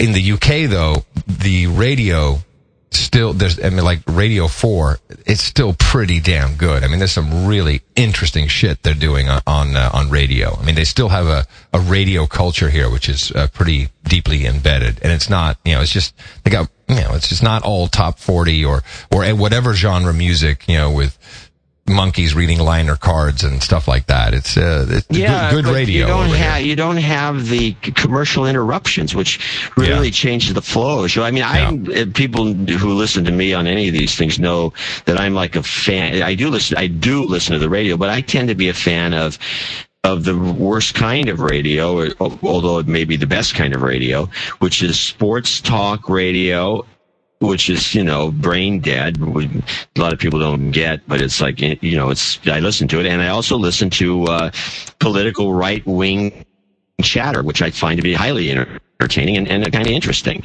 Uh, i probably don't listen to anything else. I do listen to some college stations once in a while when i'm close to them they're very low power typically because they don't have any commercials and I will listen to NPR once in a while, but NPR is, I think, is very slow moving and it's ponderous and they, and it's got the voice. It's always, you know, the guys talking like that. They have this certain kind of a sound to it. And there's a kind of a, a, a, a fake gravitas that it's slightly annoying when you listen to it. And, um, but I do, I will listen to, I'll get on a public radio station and I'll stay on it for a while. But generally speaking, they still aren't as good as some of these podcasts. And most of those guys are doing podcasts too. So let me ask you a question. Um, do you have a system set up? Do you use uh, iTunes or do you just uh, grab something at random? Do you find yourself repeating, uh, downloading things? I mean, you know, I'll, I mean, I, I basically have a, a, a channel set up on Vivio and that's always synced to my iPod. And so I always have the latest things. I can tell you what I'm listening to, but do you have a set number of things you no, listen no, to? I don't. I, I'm more of uh, of the of the uh, um, hunter gatherer type. Uh, instead of automating it like I should, but that would limit my kind of I, exposure to weird stuff. I tend. I'm like one of the worst guys. I'm like the kind of guys who visit my blog, which are you know they show up once in a while, but they're not coming every day.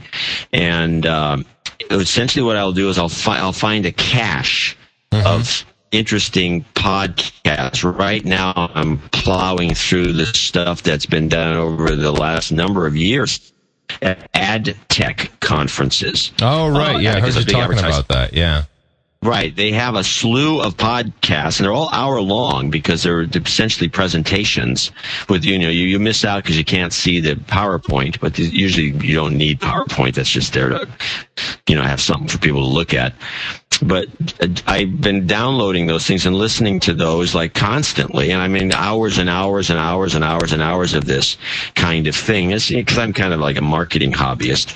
And so I'm listening to all these, what, you know, what the trends are and all this other stuff. And I'll go through probably most of them and it'll be taking a month or two. And then I'll go f- scrounging around and I'll find some other website with some interesting podcasts. I'll, I'll sample a couple.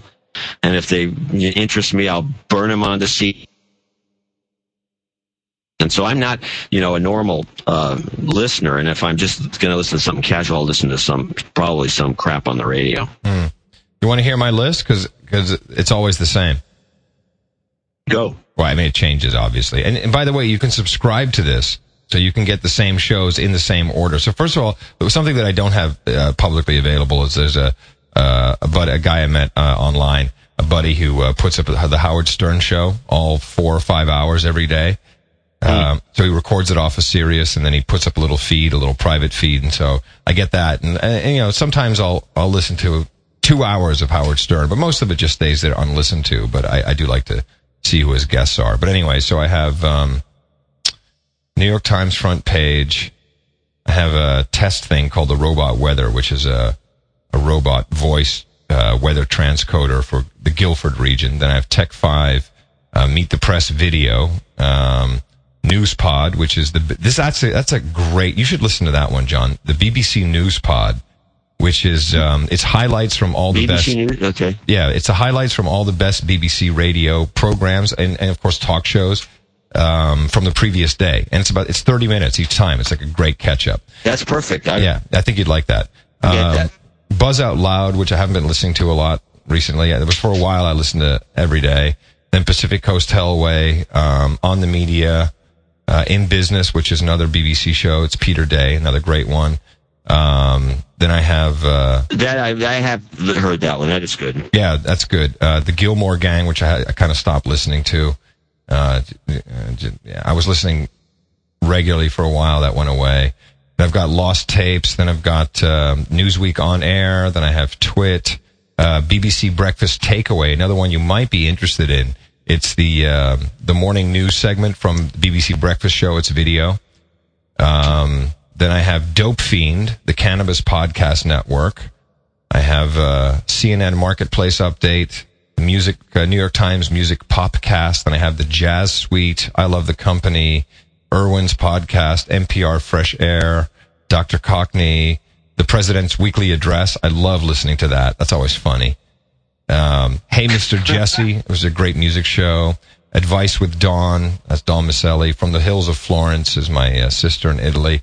Uh, you know, then it kind and then there's the stuff at the end, you know, I may not even listen to on a regular basis. There's a couple more. It goes on a bit, but that, that's kind of my regular list. And it's, as you can tell, a lot of it's uh, shorter form. Most of it. Yeah. Well, I mean, you don't listen to that every day, then it rotates out, right? Yeah, whenever there's a new episode, it comes in, and if I miss it, then I just miss it. You know, I don't even catch up on those things on most of Well, them. what what at what point do you? And I always worry about this because I do it all a lot of these podcasts myself. I do, you know, this one here in particular is the is the is the most experimental because it's so damn long. Yeah, we're an hour and a half almost, John. Well, actually, no, it's shorter than that because there's a piece I got to cut out when the, we lost the connection. But yeah, it's long. It's a long show and it goes on and on and on and on and on and nobody complains about the length generally and that makes it worse because then we don't feel obliged to keep I know. I'm some- like, I'm not done yet. It's almost an hour and a half. Let's break the two hour limit. We can do it, Johnny. let's don't. No, you're right. But anyway, so um, we will anyway. You know that. So, so what is it that gets people to the point? Like you said, you don't listen to Gilmore Gang anymore, and uh, you don't. And Buzz Out Loud was a. I remember when you first discovered that you were like jacked up about it, and you listened to it constantly. yeah. And but and I wonder because I you know this is not my listening habits are, are different because I listen to mostly lectures, and um, but what is it that happens? And I wonder about this for just anybody because because you have to assume that some people have been listening to uh, No Agenda maybe for the first twenty episodes, and then at some point they just stopped. Yeah. What Well- happens? What what is it about? Is you get sick of the two jerk offs, or or you just? Uh, I mean, what is it? Oh, that I is can answer that. They're, they're repeating themselves, or Yeah. what is the sociology here?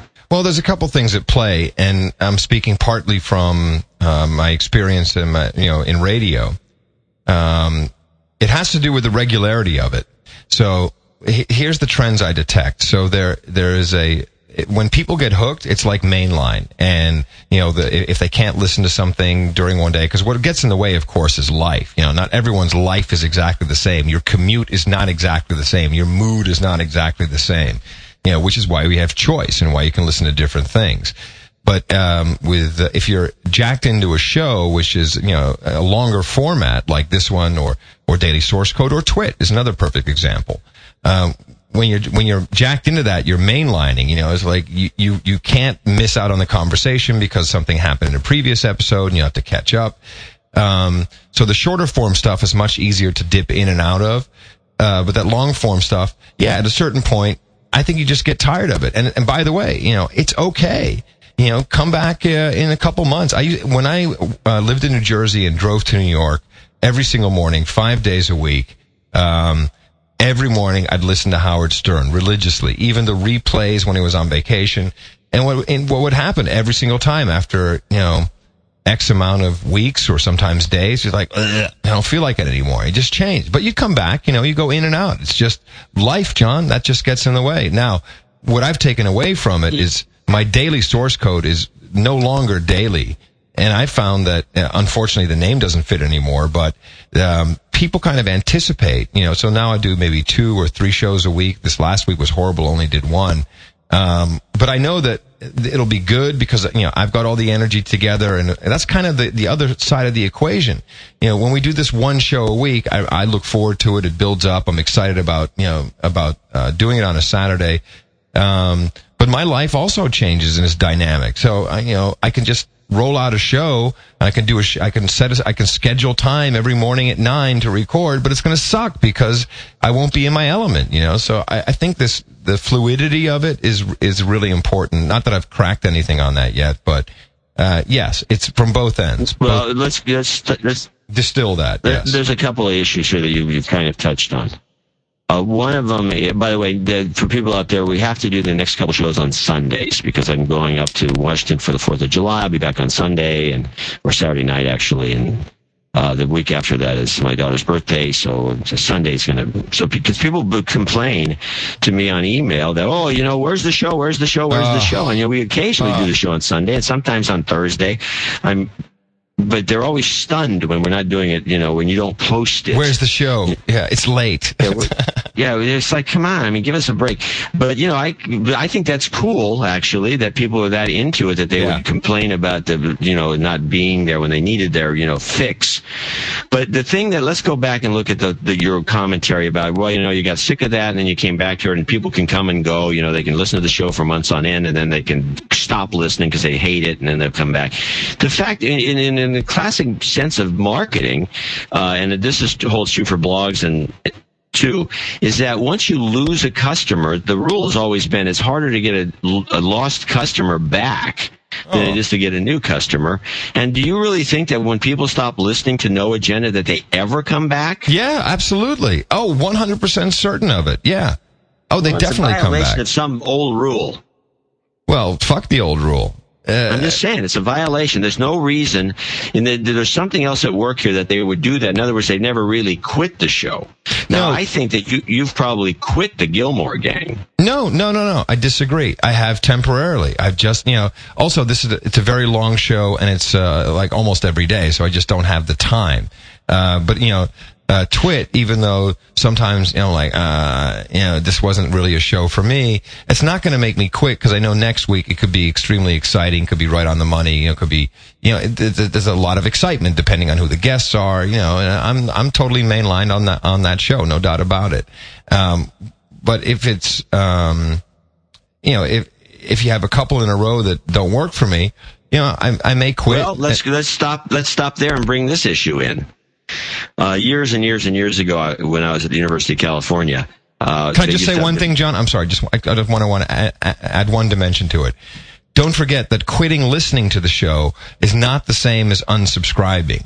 Particularly with these audio shows, they still may be coming through on someone's iPod or in iTunes. They may, iTunes may even temporarily disable it saying, hey, you haven't listened to this in a long time, so I'm not going to update it. But that doesn't mean that you're not just one click away from jacking back into the show, which is a little different from the type of marketing speak uh, scenarios yeah. that you outline. No, you're right because apparently it's always there. So you can be tempted. But I want to bring up an interesting point, which is a uh, lecture I heard at the Wheeler Auditorium some years ago uh, by Phil Spector.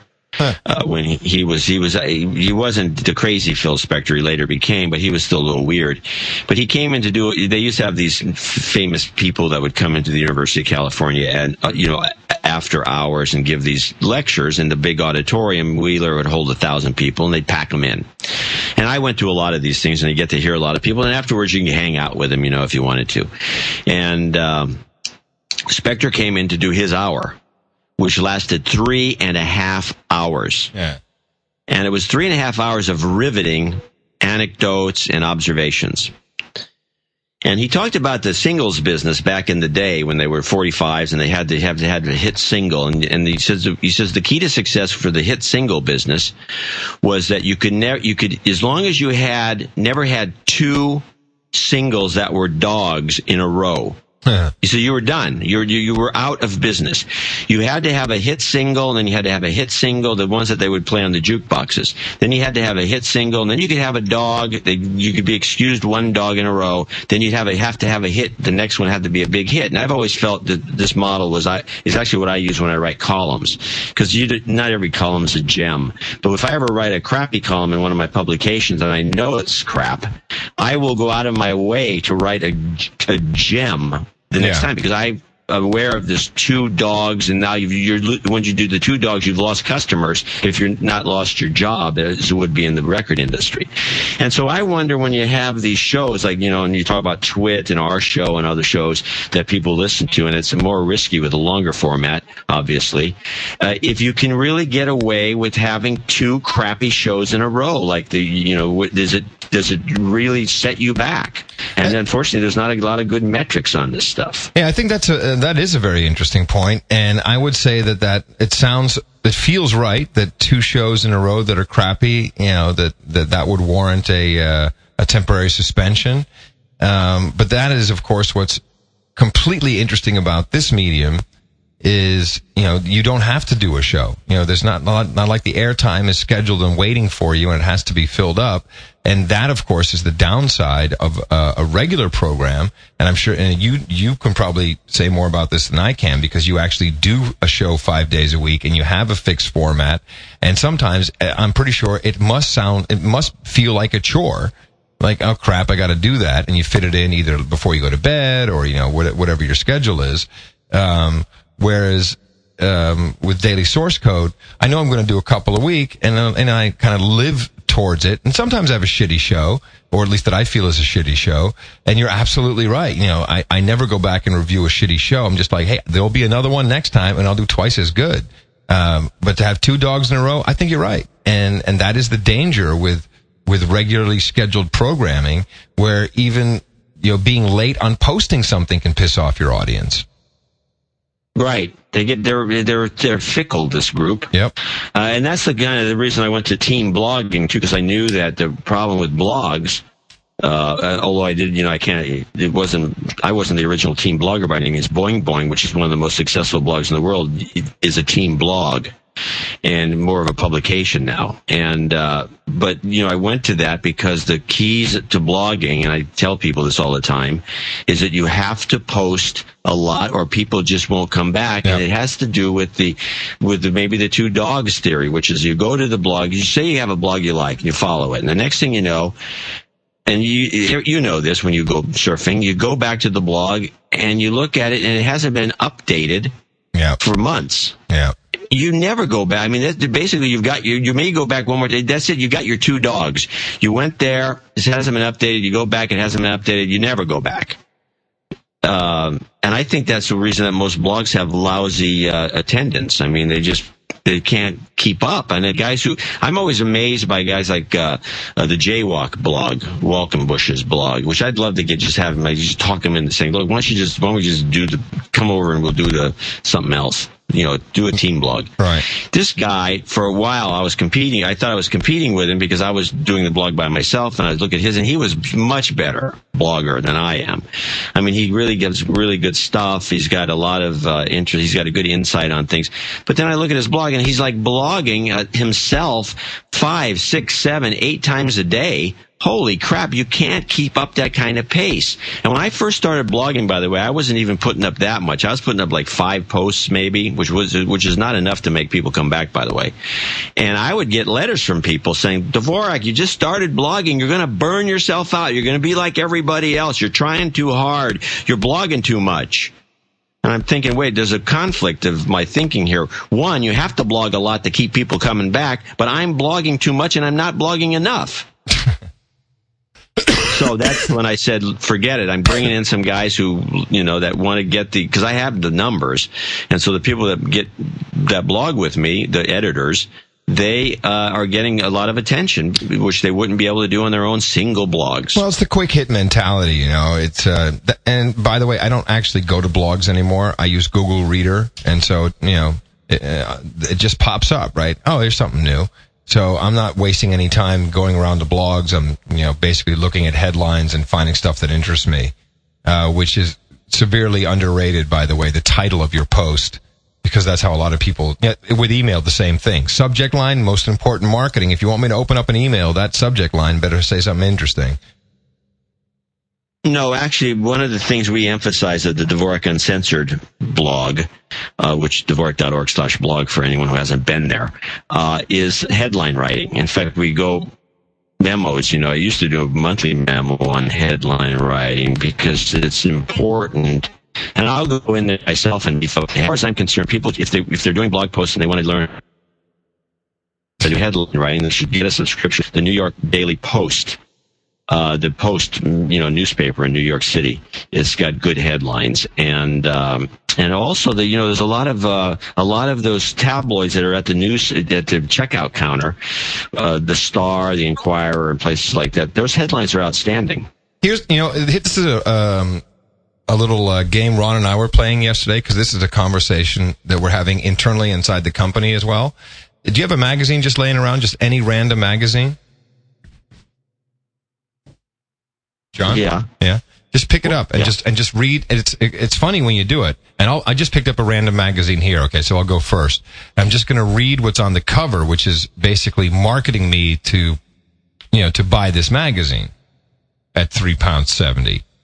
Um, Michael Stutz, Dream Den- Destination, WT9, Dynamic, Mighty Microlight, Aircam, Lightweight Twin, Splash, Show Report, Hovering Out of Wind, Binder EB28, the ultimate sailplane. You know, that's good shit, man. Well, there's a couple of things that you should always note. Uh, American uh, magazines tend to be subscription oriented and they don't have the great headlines of the European magazines, especially the ones in Great Britain, which tend to be newsstand oriented in terms of getting their circulation to a certain point. True.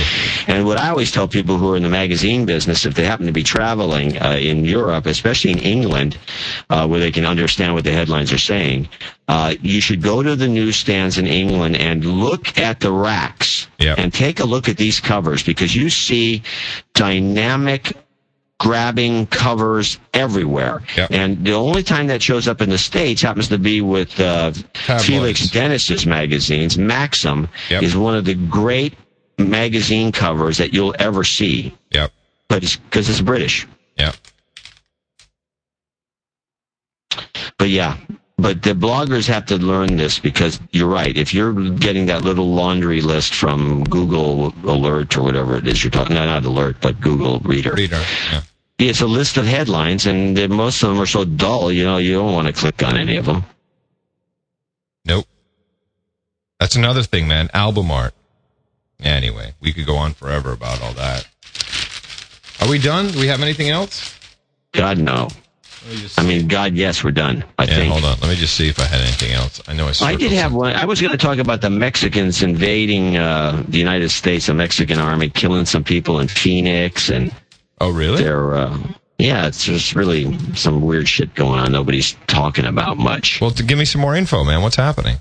Well, it's on the blog actually. I have to bring up the story. Well, there was a there was a murder in Phoenix from the and the and the perpetrator seemed to be in the Mexican army, working on the behest of the drug overlords, which seemed to have taken over most of the border uh, most of the border uh, towns in the United States, uh, and they've definitely taken over all the border towns in Mexico to bring drugs into the country. And besides the murder in Phoenix, which nobody really covered much, uh, there's another story that developed where one of our U.S. congressmen had a relative that was kidnapped uh, from her store in Juarez and held for ransom, which is, by the way, a serious problem in Mexico, which is, and this has been going on for a long time. This, ha- this was happens all over the world, man. Kidnapping, but you actually pay the money and you get the person back. I mean, it, it's a business. Yeah, you pay the money. It's it's it's a, it's a it's a you know it's a extortion, Yeah. kidnapping extortion. To the point, I mean, in Mexico, for example, I was told a long time ago because you don't like you go to Mexico City, some of the best parts of town, and, and you you don't see many really cool cars. And and somebody mentioned to me, well, you know, the thing is, that if you really got a lot of money in Mexico, you buy a clunker. Yeah, you don't want you anyone to know. Yeah, and people will think you're just some bum, you know, and you got like, you know, missing hubcaps and the thing's like crabbed and it needs paint, you know, you're, you're, you're, you got it made. So you don't see a lot of Mercedes and you don't see anything cool. And, and in Brazil, where they actually do like to have nicer cars, I it was the last time I was there, which was like a year or a year and a half ago. Uh, I'm go, we go past, we're driving around looking at stuff and I'm, we go past a, uh, a car dealership that's just apparently a very popular, it's a huge car dealership. And, it- but it had this weird Portuguese name for these cars. I can't remember what it was, but I never saw this word before. So, oh, that's a car dealership that's lot this bulletproof cars uh, for the rich people. So you'd buy a Mercedes in, in Sao Paulo that would be like ruggedized. I mean, essentially, you know, the door, you push a button and everything locks up and they, they can't shoot through the glass. Armor plated, yeah, the whole The car weighs a, a ton, right? Yeah.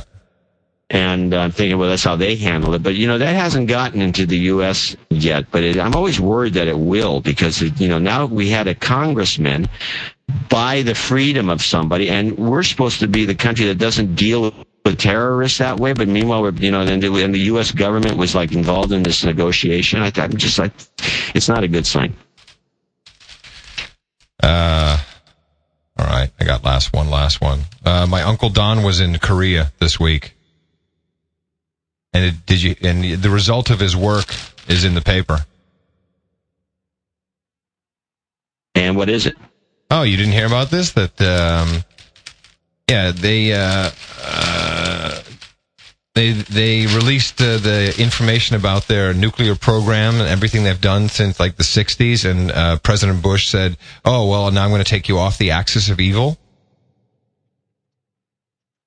And your uncle Don had something to do with this? Oh hell yeah! Oh yeah! Oh yeah! He's a major. He's a major negotiator for the U.S. and uh, and both South and North Korea. Oh yeah, he's, he's the he's the president of the Korea Society, which is I'm sure some kind of front for something. But no, the, you know the guy was You think? ambassador. Yeah, he was ambassador in South Korea, so he knows a hell of a lot. And in fact, uh, he even wrote a New York Times um, op-ed on I think the 17th, where he said, "Hey, you know," and it's so funny because I didn't quite understand what it was about. He said, "You know, don't mess with the Koreans with their beef. You know, don't mess with their beef because they get really emotional about it because this is what their parents and grandparents have always made their living on, and it's kind of like a holy topic." And you know, Condoleezza Rice sure shooting like I read in the paper this morning. She's uh, saying to the people of Korea, "Well, you know, please consider uh, trying our beef." Well, you know, when I went there, which was just a few weeks ago, I'm reading the newspapers over there and, and watching the TV, and there's all these riots taking place about American beef and how everybody thinks they're tr- being poisoned and all that. And Yep. it wasn't, there was, wasn't one peep of this information in the U.S. media. Well, except for uh, my uncle Don's op-ed. He said, "When uh, do you remember in a uh, must have been in the '80s, I think, when uh, people attacked the U.S. embassy in South Korea? Yeah. Okay, so my uncle Don was the ambassador at the time, and and he wrote he wrote about that. I'll send you the link to his op-ed piece. He wrote about it. He said, you know, when uh, when people got so pissed off, so angry, they broke into the embassy, caused thirty five thousand dollars worth of damage. It was about the freaking beef. He said, you got to leave them alone. They do not want uh, foreign beef. They want the, you know, it's it's a whole cultural thing, and he, this is what the guy understands, you know, and, and that's Well, they, that's interesting because I didn't think. I, that's interesting because I know their beef. They're the like major. I mean, the beef is their is a is a staple part of their diet, and uh, it's a part of one of their, their great. All their great dishes of Korea are beef dishes. I mean, I'm sure some vegetarian will write, you know, that's not true. They do vegetables too. Oh, what do you but care for the what- what they write? For the most part, it's a beef thing. And you, when you go to a great Korean restaurant, you know, you're eating beef. You know, it's usually thin sliced, gorgeous. I mean, it's beautiful. I mean, the the food in Korea is really nice. It's in Korea. The Korean copies that we have over here are always kind of lame. Well, so I think that uh, that well, I mean, I, I wouldn't have known any of this. Uh, I'm just I'm looking for this letter now. Hold on, here's here it is. Let me just. It's a short one. Um, yeah, can I just read this? Do you mind? Yeah, go. Okay. To the editor, uh, regarding South Koreans assail U.S. pact shaking leader, front page June 11 about the large demonstrations in Seoul. In October 1989, six Korean college students broke into the American ambassador's residence in Seoul and did $35,000 worth of damage before being arrested by the Korean police. I was the ambassador and the issue was beef. Modern Korean society still has deep roots in its agricultural traditions, and Koreans can get very defensive about any issue that seems to threaten the livelihood of grandpa and grandma back on the farm, even if this causes them to pay twice as much for inefficiently produced Korean beef as they would for foreign imports. This is a delicate issue that needs to be handled with sensitivity by leaders in Seoul and Washington, so the question of beef does not derail the important free trade agreement with South Korea being considered by Congress. The issue also needs to be placed in a broader context. South Korea is a tremendous ally of the United States. It sent more than 300,000 troops to help us in Vietnam, was a quick and generous supporter of Desert Storm in 1991, and for several years had the third largest deployment of troops in Iraq following our invasion of that country five years ago. It, notice the word, following our invasion of that country five years ago. Without our strong alliance with South Korea, our influence in Asia would be vastly diminished. Let us keep the fact clearly in mind as we deal with the fractious beef issue. Huh. Interesting. I love it how he sneaks Well, that, that in. explains that, a that, lot. That, invasion thing. Yeah, and, and he's like Mr. Republican, you know, but he hates he George he hates George uh, W. He hates this whole thing. He's so angry. Yeah, a lot of Republicans do, but but that explains a lot. That's interesting. Because when they were when they were having the beef riots when I was over there, they were making the they were rationalizing it as our beef was tainted with mad cow. Well, it probably is. I mean, dude, our, our tomatoes have salmonella. Have you been following this bullshit? What's Yeah, going on with tomato- that Those shit? tomatoes are coming from Mexico. What's going on with Uh, that? How how can tomatoes have salmonella? Isn't that something exclusive for the chicken? Here's the way the way it was work. This is the way it was explained to me that doesn't get a lot of coverage, and I and I'm sure there's more details. Like somebody knows more than this, but I'm gonna give you the basics. There's a lot. we began to use uh, recovered wastewater from sewage treatment plants and it's been part of our agriculture. And figuring that it was a fine, you know, to use for, you know, for everything. In fact, we would, I think one of the processes is washing tomatoes at the end of a processing plant. it's not the kind of tomatoes you get from a farmer's so, market. so wait, wait, wait. Basically, shit water. Yeah, but it's but it's been processed, so it's actually you could probably drink it and it wouldn't be a big deal. Uh-huh. But you know, but, it, but we don't drink it because we don't like the concept. No. But it's, it's fine. It's fine for agricultural purposes. Now it's believed that the exact same kind of factories that manufacture these mass-produced tomatoes that are never really fully ripe, they're the crap you buy in the crummy stores. It's not the stuff you get at a farmer's market or in a good vegetable store generally the Mexicans decided they're going to do the same kind of processing, but they and they used the recovered wastewater, but unfortunately, they never treated it. Ugh. So it's just loaded with God knows what. And the problem is these tomatoes are already de-stemmed.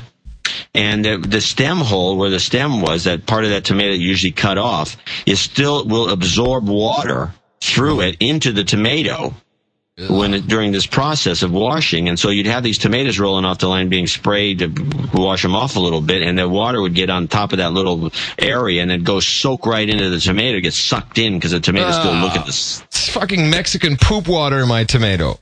I mean, that's what they think is what happened, but nobody wants to say that. But and here's the one of the reasons. The one of the reasons is because there's been a, and this is the problem that's that you can blame on Monsanto among other companies. Uh-huh.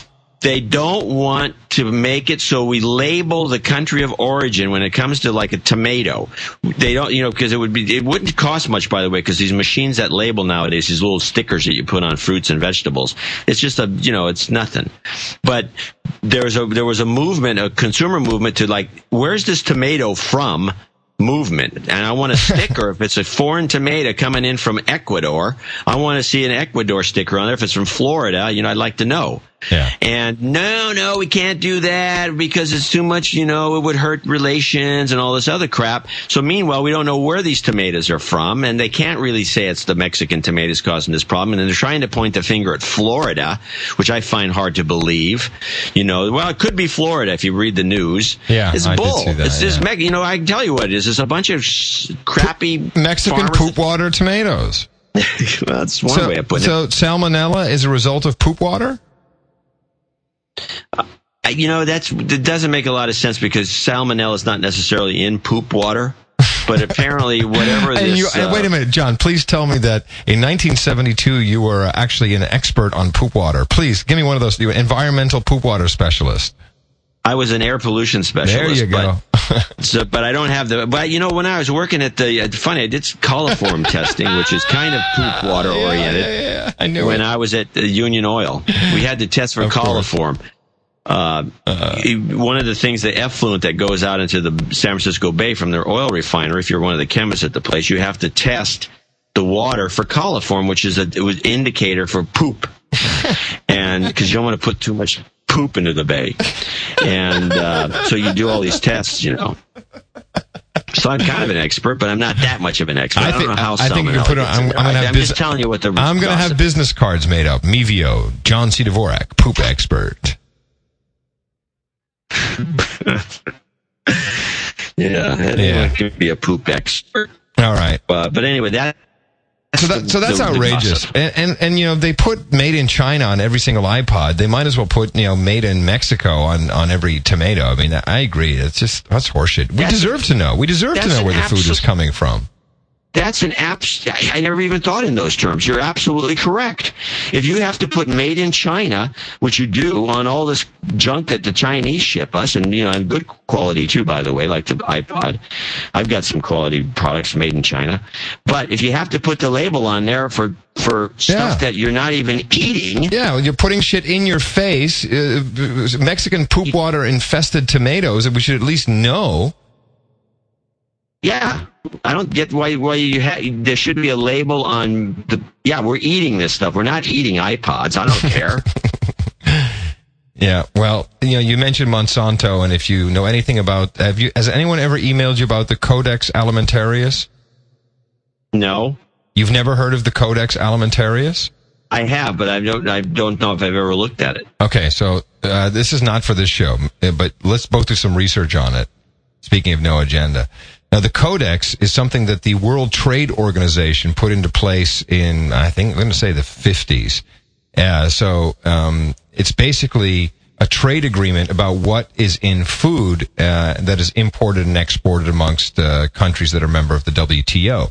Now, this is this has now become pretty much law um, in fact, in Europe, the uh, so all the recommendations, which are you know what can and cannot be in in certain types of foods and what can or cannot be sold, literally, has resulted now. And in Europe, this is already starting. Where I'm, I'm sure you've heard about this that you you can't get certain vitamins over the counter anymore. Homeopathic medicines are being phased out, and Monsanto is one of these big companies that's that's behind this uh, Codex Alimentarius. And I bel- and I believe that the January 1, 2009, it will be ratified as the code. I mean, Codex Alimentarius literally means the food code. It will become the food code of the United States as well. Or at least it's, it's, um, you know, that's on the schedule. I think it's the 1st of January 2009. Um, and the European Union is already harmonizing it with all laws. And, and of course, if you, you know, if you look at some of the conspiracy theory videos, which I'm an expert at, um, you know, this is really, really bad shit. In fact, uh, it will probably, um, you know, some people say it could easily kill, you know, three billion people within 50 years or something, you know, malnourishment. I mean, that, that's taking it to the extreme maybe, but it is, it is very clear that there is going to be a, a food code uh, that the government is going to set and will tell you what you can and cannot eat. I mean, that is what the codex is all about. You know, it's funny. It's like I'm always complaining about how Brussels is pushing uh, the uh, Europeans around with all these laws that they're doing. But I think it's even more pathetic if Brussels is pushing us around. But anyway, let's go back to Mon- just before we finish the show. I might as well go on a rant about Monsanto in some way. Uh. Yeah, go for Uh, so it. it's a company to you know that a lot of people dislike. They they actually essentially broke the backs of a couple of journalists in Florida who were like trying to blow the whistle on on the company for being behind much of the laws that, for example. in, in- these laws are most of them are at least I don't think they apply in California, but there was they were attempting to make it so you could not put you know, again, we're going back to labeling laws. You could not put on a on a carton of milk that the cow's milk in that carton was a result of a animal that had been treated with the bovine growth hormone that makes them produce 25% more milk. It was like you, you, in California, you see it. No, no BST or whatever it's called. Uh, is in this, you know, it was no these none of these cows are made this milk, and in fact, if you taste the milk from a cow that does that that has been pumped up with this stuff, It's on kind of watery. It's watery. Yeah. It's crappy. But anyway, so Monsanto was behind them. They drove, you drove these guys out. You know, they were really tight with the government. They get a lot of these laws. That's why probably Monsanto's, you know, kind of mentality is behind why we don't know where the tomatoes are coming from. Meanwhile, here's what I'm predicting is going to happen. That's going to be really interesting. There's a number of, of, um, of, uh, countries in South America who have banned uh, the use of the Monsanto genetically engineered, you know, Roundup uh, resistant wheats and these some of these crazy uh, seeds that they've invented. Yeah, it's all know, this gene- genetically, engineered. modified stuff. Yeah.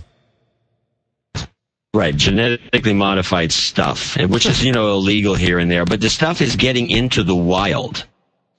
Now, you know, in fact, where they've grown a lot of these crops, the, the pollen from these crops goes into the ne- neighbor, and the next thing you know, the next year they got, said, you know, half the crop is this stuff they don't even want.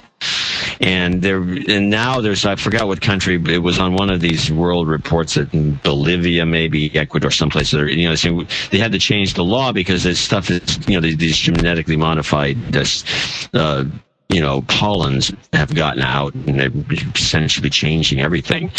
I suspect because the whole uh, genetically modified business is a uh, patented one, that one of these days Monsanto's going to walk into a field in Nebraska or someplace else and take a sample, kind of like the BSA does with software, make you know make them do an audit, and they're going to find genetically modified uh, products that are growing there that were not licensed, and they're going to sue the farmer Oh, really? And then and make them pay a, a, fine for having that in there. And the, even though the farmer's going to say, well, you know, it wasn't, you know, it blew over, and the and the documentation says, well, it does it can't blow that far. And uh, you watch, there'll be some really crazy lawsuits over this genetically modified stuff because those guys have got it locked down.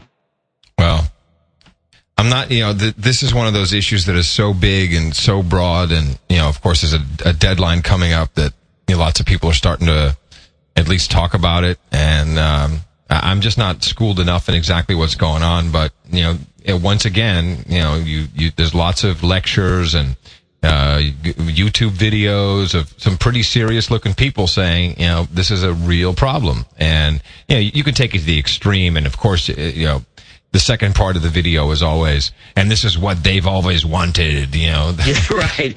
That's the problem with a lot of these guys. Instead of presenting these things in a logical, orderly way, you know, many of the people that present, and I wonder sometimes, I've always believed this, by the way, if you want to make a point, uh, and you have, you're on the bad side of an argument and you want to, uh, kind of keep people from beating you up, you put a debate on where you have the bad side of the argument, uh, you know, whatever it is, uh, with a reasonable person who's very professorial, and then bring on a guy who's against you, who's on the right side of the argument, but is clinically insane. And so you have this, you know, I've seen debates, I've seen TV debates like this where you have a Republican and a Democrat and you know that, that the, one of the two sides put the whole thing together because you have one guy who's very reasonable and the other guy who's Is like a a, nutcase. fanatic Yeah, maniac. nutcase. Yeah, of course. Well, anyway, And, uh, it, it's something we should look at. We should look at it, John. I'm sure people are going to send us all kinds of links and information. Yeah. It's our topic for it's our no agenda topic for a no agenda show for next week if we remember. Precisely. Hey, we no, might I, not talk about it all. I'm just pulling the brake here. I mean, How can anyone listen to this shit for two hours? I don't know. I can't. I certainly I can can't. barely do it for two hours. For We're two hours, man. I'm playing the music. You don't hear the music? No, Do you or don't you? You should hear Yeah. it. Yeah, you hear it. Okay. barely. Well, it's, it's soft. You know, it's it's called like a nice gentle fade, and at the end, I bring it up. It's the end of the show. It's all done in real time. You know, no joke here. Are we going to say goodbye? Yes. Uh, thank you, John. I thoroughly enjoyed myself. I can think of no better way to spend a couple hours on a Saturday afternoon. Well, I wish it was less than a couple of hours, but I'm John C. Up here in Northern California, Smokyville. And I'll be smoking some meat tonight. And I'm Adam Curry at the Manor in the United Kingdom in Guildford, uh, soaked in sun. We'll talk to you again next week, right here on No Agenda.